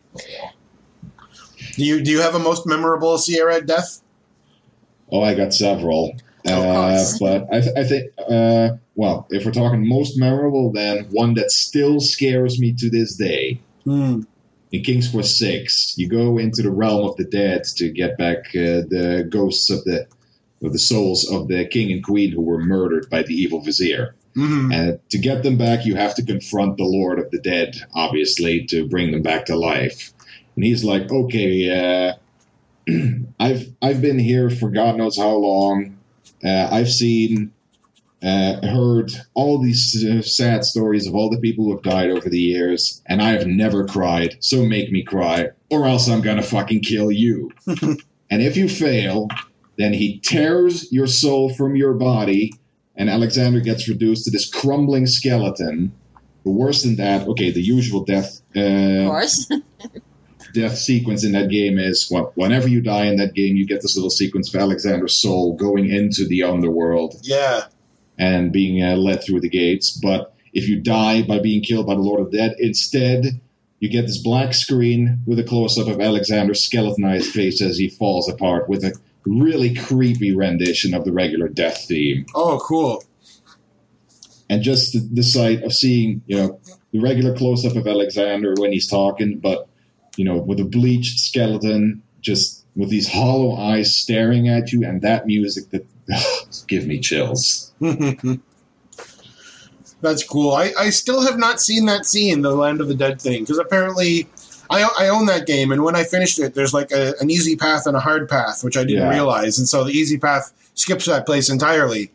And I was wondering, I was looking forward to getting to that part, because there's a screenshot of the Lord of the Dead on the back of the box, and I never saw it. But I didn't like that game enough to really replay it all again. Oh, it's still my favorite King's Quest game. Mine too, but that's not saying much. Yeah, I can see that. Of course, King's Quest is my favorite Sierra series as it is, but they got nostalgic value if nothing else. They do. I started replaying it earlier this year. I still have my saves. I'll get back into it. But I guess, speaking of which, that I do kind of have this deeply ingrained fear when it comes to skulls as it is, because I remember a lot of skulls in video games scaring me over the years as well. Hmm. I don't know if you've ever played Jill of the Jungle. Yeah, I don't remember much of it, but I played it like crazy as a kid. Okay, so this kind of weird 2D platformer by Epic Games with really pretty graphics and music. Fun to play if a little clunky. Mm-hmm. But one thing that I distinctly remember is at certain places in the levels, you have these huge white skulls just hanging around, and if you pass underneath them... Suddenly, their eyes and their mouth would open. They would start glowing and start producing this ominous noise. Huh. And when I was younger, I would always just want to run away as fast as possible when that happened because I thought they were going to come after me But nothing actually happens when they do that. It's just meant to look intimidating, I guess. Hmm. I'm trying to find a screenshot and I can't find any. I don't remember it. Hmm. I think I played through the whole 6 episodes or whatever voraciously over a couple of days. 3 episodes, actually. Oh, okay. I played through the like in a few consecutive sittings, and I don't think I played it again, but I loved what I played. Oh, yeah. I love the box art, too. God, you mean that really awful, like, clip art stuff? This thing. Yeah, probably. It's like this really weird, simplified. Oh, I love that. I'm going to put this in the show notes. I think that's gorgeous. Yeah, but... The thing with that is they actually released each episode separately in a different box, so you had to buy each one of them to get the full experience. Oh, I think the first episode was shareware. Yeah. Yeah, okay. Yeah, but maybe the other ones came in a box. This might have been a box from the whole package or something. I've never even heard of it until today. I'm pretty sure each episode was packaged separately because I have seen box covers for each different episode in that same style. Oh, that's fantastic. I got to look for that. You haven't heard of this one, huh? They're all up on Moby Games, as I recall. Oh, well, Jill of the Jungle was made by Epic Mega Games, which later became Epic Games. Mm. Yeah. So they make the Unreal... What do they make? They make the Unreal games. They Unreal, made Gears of War. Gears of War. Why am I struggling? They made Bulletstorm. What? Did they make Bulletstorm? No, another studio made it, but I think they released it. They published that. It was made by People People Can Fly. They also made Painkiller. That's right. That's right. They mostly make engines, I guess. They make the Unreal Engine, amongst other things. Yeah. And they made Epic Pinball, which was probably the best thing they ever made, if you ask me. Yeah, I enjoyed that as well. Oh, I played it to death. Although... I mostly remember playing Silver Ball, the game that came before that, and the fantasy table especially, which had awesome music and great background art with the dragon and all that. Epic Pinball still was my favorite, but more than the ones that came before and after. But those aren't scary, and our time is limited, so why don't we... Yeah, I was about to say, these are putting me asleep. Oh, I'm sorry. Did we interrupt you talking about the history of humanity? You got me on a tangent, and I was patient with your tangent. All right. Well, let's stop the tangents then, I suppose. What else have you got on your list? Me? Yeah. I got a bunch of stuff. Let me just check for a good one here. Well, I guess if we're talking actually scary games that are meant to be scary, sure. Then one of the scariest that I've personally played is Eternal Darkness: Sanity's Requiem on the Nintendo GameCube. Oh, I heard of this. Looking it up. I've heard of it. What it is it's a survival horror game in the vein of Silent Hill or Resident Evil, but not with...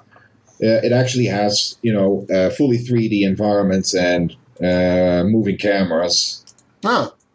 That makes a difference. A pretty innovative combat system, actually, where you can target individual body parts on enemies, because certain enemies, you can chop their limbs off so they can't hit you, or chop their heads off, that sort of thing. Oh, cool. But of course, the main thing about it is that it takes after H.P. Lovecraft a whole lot. It's basically a Cthulhu story in all but name. It looks like very much that style of art. And of course, an important part of that is your sanity.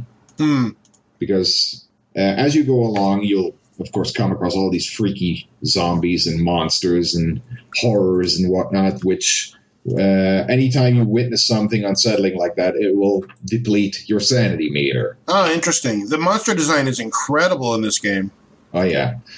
But, okay, as your sanity meter gets lower, you'll start to notice certain subtle things, like your character will start muttering to themselves, you'll start hearing creepy whispers or crying in the background, the camera will get kind of slanted, then blood will start dripping off the walls. Wow.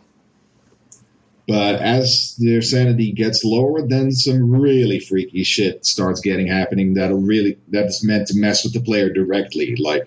Suddenly your TV's volume will drop. The picture will just suddenly black out for a second. Oh my God. What else have I written down here? Or you walk into a new room and, everything seems perfectly fine. And then all of a sudden you find you can walk through walls. Like you're clipping through the walls. Whoa. And, you know, once you figure, hey, what the hell's going on, suddenly the screen will flash white, you go back to the previous room, and your character will scream to themselves, "This isn't really happening." That's very cool. Yeah, it has a lot of little tricks like that up its sleeve that it likes to pull on you when you least expect it. That really mess with your head like that. Like, you're not sure if the game's malfunctioning or if it's just messing with you. Oh, I love it. Cool. Is it a good game in the end, in addition to all this stuff? It's definitely one of the best games of its kind. Because, like I said, it's got a very... for a survival horror game, it's got very intuitive and smooth controls. You know, you don't have tank controls or anything like that. You press up, you move up. You press right, you move right. Mm-hmm. Regardless of the camera angle or whatnot. Thank goodness. You got a variety of different weapons. You got melee weapons. You got guns. Because you actually, over the course of the game, the story goes, you follow all the different ancestors of the main character as they get involved in the whole battle against the ancients, as they're called. Mm-hmm. Try to stop their plans to annihilate mankind. So you go through all these different eras, which all have their different unique locations and weapons and items and whatnot. Mm-hmm. You have a very involved magic system as well, where you combine different runes for certain effects. Like, you can heal yourself, your health, or your sanity, depending if you have enough magic. You can empower your weapons to be effective against different types of enemies, because there are three different ancients, red, blue, and green, and certain colors beat others, that sort of thing. Okay. That always frustrates me when magic systems do that, the rock, paper, scissors thing. But it's actually done very well in this game. Mm-hmm.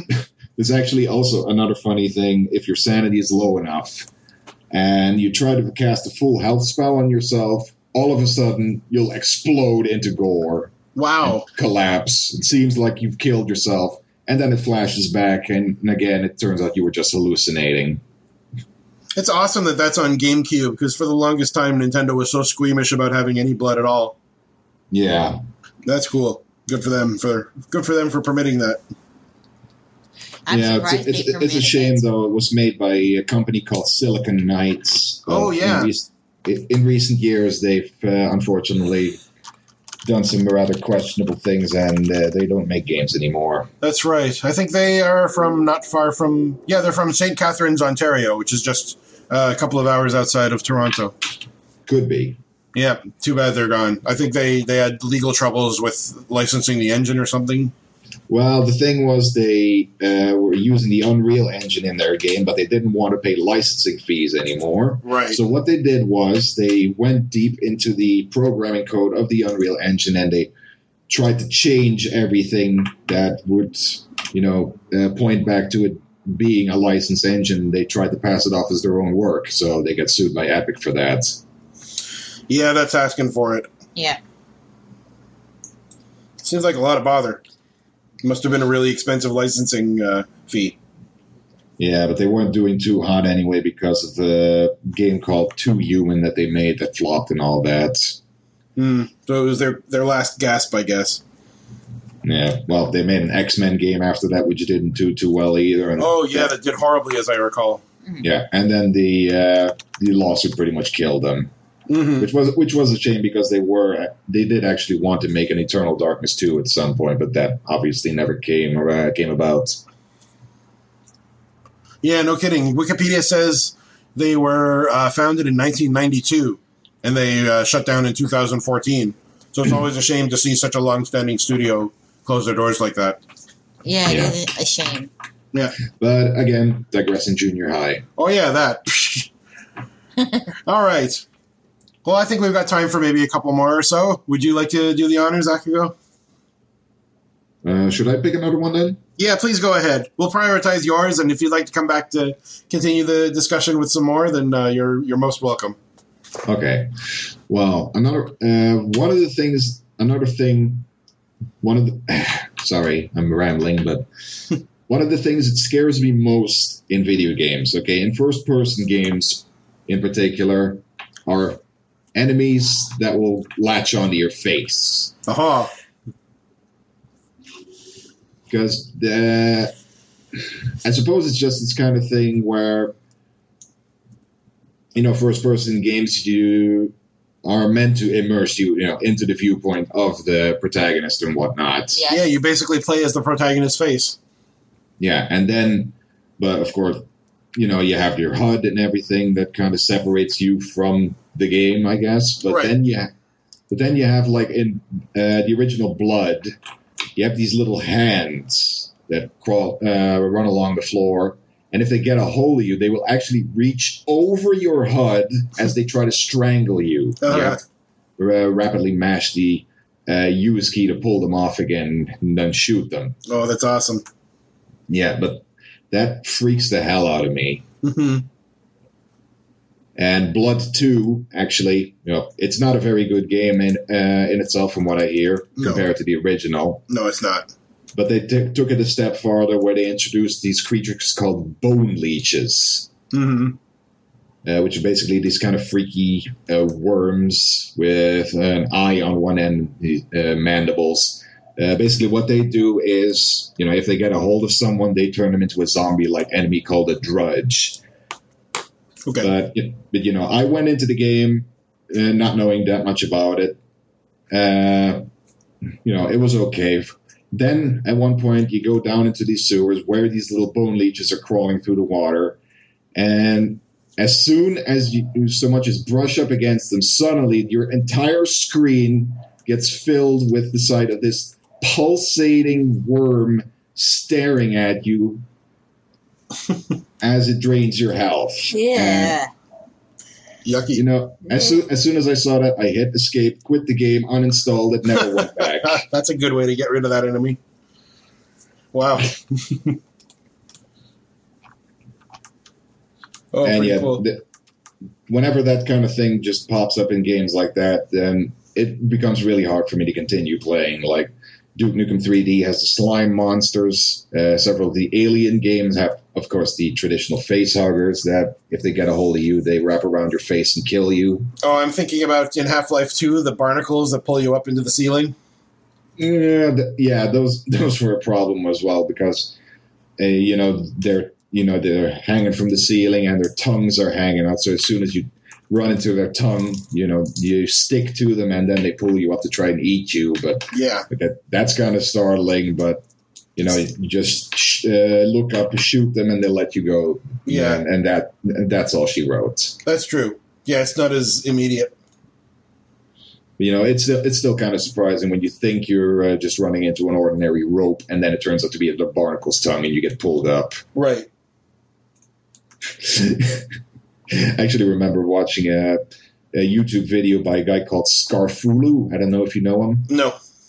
Well, he did a video on the top 10 things that scare him the most in video games, and number one were barnacles. And the way he described it, as soon as I hear that noise, I'm a turtle. I eat lettuce now. My head just goes into my chest. Oh, that's cute.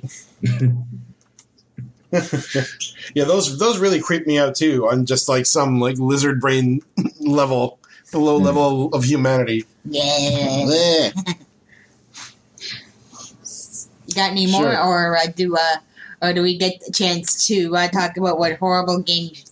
No, we're gonna prioritize our guest today. We're kind of out of time. I know. That's why I was asking if you had any more. Oh yeah. What else have you got? It sounds like he has more. Oh, I got plenty more. Sure. Do you want to give us maybe? Well, let's go with one that probably not a lot of people know about. A game called Enemy Zero. No, I don't know this one. Okay, there was this Japanese development studio called Warp, which was headed by a guy called Kenji Eno, who's kind of an eccentric, apparently. And he made some really unusual games in his time. Unfortunately, he passed away, I think, last year. But Enemy Zero is among one of the more interesting horror games that I have ever played. It was originally released for Sega Saturn in the late 90s, and it actually had a PC port as well that I didn't know about until I happened to come across it on a torrent site. And I thought it seemed interesting, so I downloaded it and I played through it. And okay, the setup is it's set in the future. You're on a spaceship. It's basically the first Alien movie. You wake up from cryo sleep, and you find out there's all these monsters on board that are killing all the crew. Mm. But the thing is, these monsters are completely invisible. Oh. So half of the game is basically a first-person adventure game like The Seventh Guest, basically, where you just go around these pre-rendered environments and interact with the environment, pick up objects, whatnot. But as soon as you leave a room, it turns into a real-time first-person game where you're hobbling up and down these corridors trying to avoid these invisible monsters. Ugh. How do you do that? Well, the thing is you have this sensor on you, basically, that emits a certain tone to indicate when a monster is nearby, and it'll start beeping faster and faster the closer they get. Oh, like Aliens. Mm. Yeah, more or less. That's always so unsettling. That really gets your heart rate going. Oh, yeah, and it works really well in this game because, obviously, you can't see the monsters. You can occasionally hear them growling in the distance. But as soon as you hear that tone go bing, bing, bing, bing, bing, bing, bing, bing, bing, bing, and you know it's coming towards you from somewhere. You're not sure where, but if you so much as brush up against the monster, you're dead. Hmm.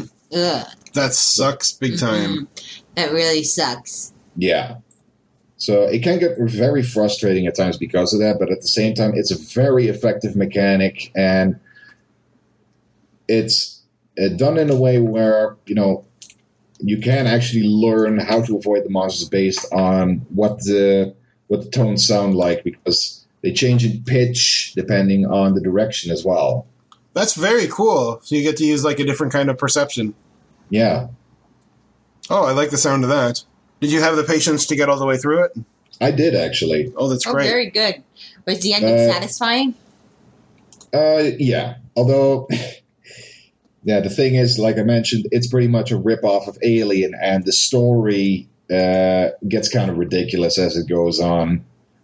Yeah, that happens in Japanese horror games, I find. Yeah. The voice acting and the storytelling isn't the best.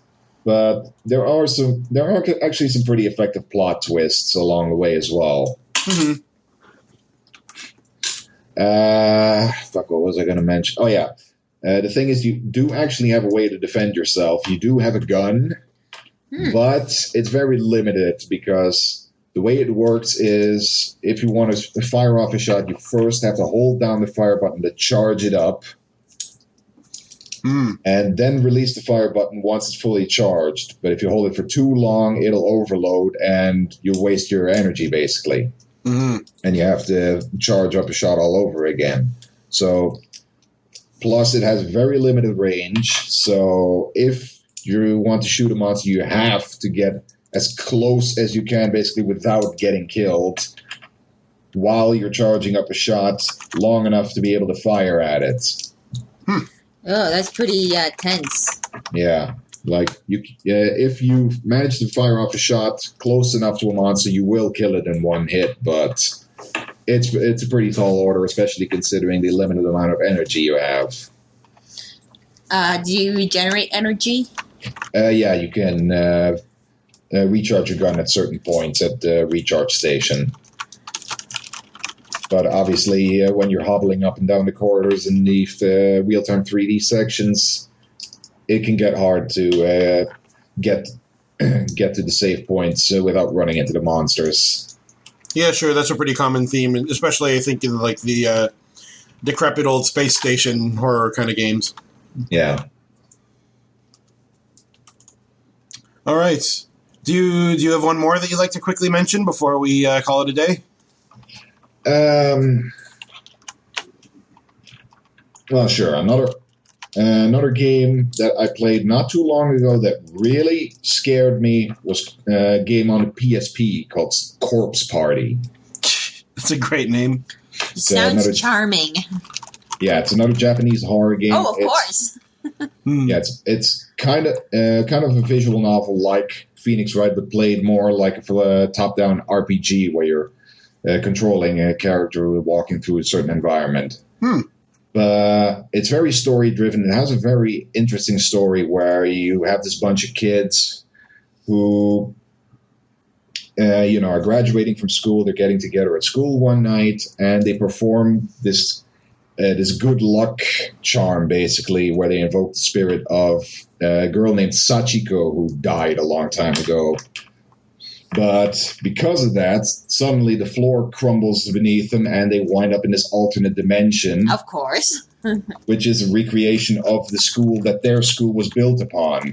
And it turns out that a long time ago, something went horribly wrong there, and all these students and teachers died horribly, and their spirits now roam through there, and they try to kill you. Neato. And... it has some very, it's very gory and unsettling in places. Because when you get caught by one of these goats, you get a very elaborate description of exactly what they do to kill you. Like one early on is where you encounter a bunch of kids where, you know, who have like their eyes cut out or whatever, and they force you to swallow a pair of scissors, and you basically cut out your own throat.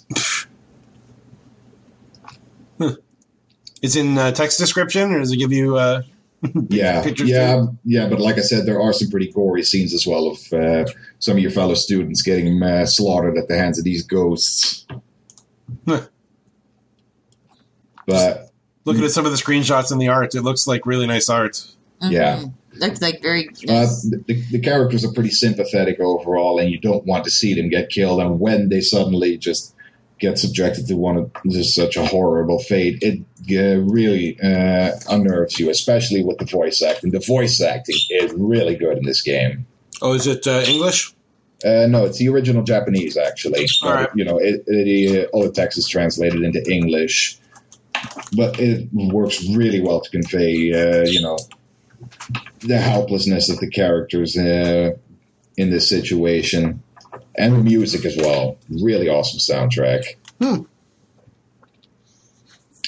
game actually had a bunch of different sequels and spin-offs after that. I haven't looked into them, but just the first game alone really got to me. Well, it's interesting that they can convey horror effectively on a portable console. Yeah, I actually joked about that back when I was first playing it. Like, the advantage of playing a horror game on a portable system is that you can keep it at arm's length when something scary happens. Oh, yeah, right. You can flush it down the toilet. You can take it to bed with you and give yourself nightmares. Oh, that's true. And wrist strain. All these screenshots are awesome. I keep flipping through, like, creepy monsters and zombies and stuff. It looks really cool. It's all anime style, and I know that they often find really good artists who have that's creepy, an incredible talent for developing grotesque imagery that still plays in well with the theme. Oh yeah. Oh, that's like Battle Royale. Oh, yes. Has amazing gore, if you're into that sort of a thing. That's a very creepy one. Not the movie, but the manga itself. Yeah, the manga. The movie didn't have anything close to it. The manga was very explicit. You really empathize. Yeah, I can imagine, but... yeah, but that's not really horror. Pretty cool. All right. Well, why don't we call it a day, and if you so desire, we have lots of games to talk about, and maybe you've got more on your list, too. You're much more than welcome anytime you like to come back and join us again. Oh, definitely. Fantastic. Thank you very much for coming back on the show. Really good to talk to you again, Akugo. Oh, yeah, it's always a lot of fun. Mm-hmm. Yeah. Kind of feel bad for taking up all of your time. You didn't get to talk much of your... choices, but perhaps next time. Then. I was about to say the same to you with our long preamble, actually. So I think hopefully we all got a chance to say our piece. Oh yeah, no, it's fine. It all evens out in the end, I guess. Well, that's great. So a few of the games on our list got mentioned anyway, and what we've been playing, and just in the beginning anyway. So we'll get there. Sure. All right. I'm going to mention your Twitter and your YouTube account. Is there anything else that you'd like to plug? Not as such, really, other than my YouTube channel, which I already mentioned. Mm-hmm. Just Alma Yuradakugo, same as ever. And I still maintain my blog, akagoes100gameoath.wordpress.com, which I occasionally update with news on games that I've been playing as of late. I think my last post on there was about, Techno Babylon, actually. Oh, right. Yeah. I know Brian played that a while ago. It had really nice graphics. Still in the old school style. All Watch It Eye games do. But it's still very, very good and had an interesting story. Oh, I loved it. I did too. It was very, very good. It was well done. Very mature. Very mature, very funny, and great puzzle design. Lots of great death scenes too. Guy falling on a car from up on the roof or something. Yeah. Swimming, jacuzzi full of blood, all this great stuff. Yeah, game had some pretty stomach-churning scenes at times. Oh, yeah, the restaurant. That was the best part.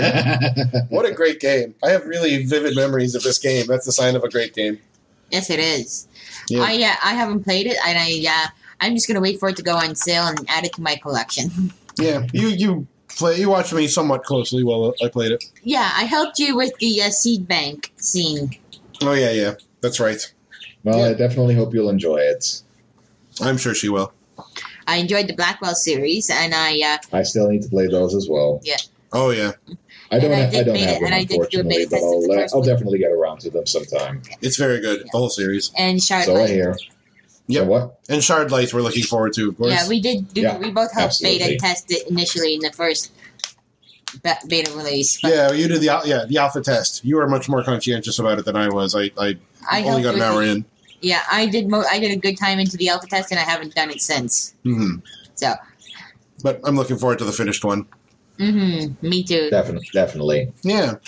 All right. Well, thank you again, Akago, and thank you, listeners, for joining us as always. We're always so happy to have you join in and to interact with the show as well. If you'd like to send us a note, or if you were looking to recommend the podcast to someone, you can get us on the web at squarefm.demodulated.com. And we're also on iTunes and a bunch of other services as well. By email, you can contact us, squarefm@demodulated.com. And on Twitter, we are at SquareWavesFM. And so with that, we thank you all very, very much for joining us again and wish you a very, very nice week. We'll talk to you again soon. Right, bye-bye. Bye.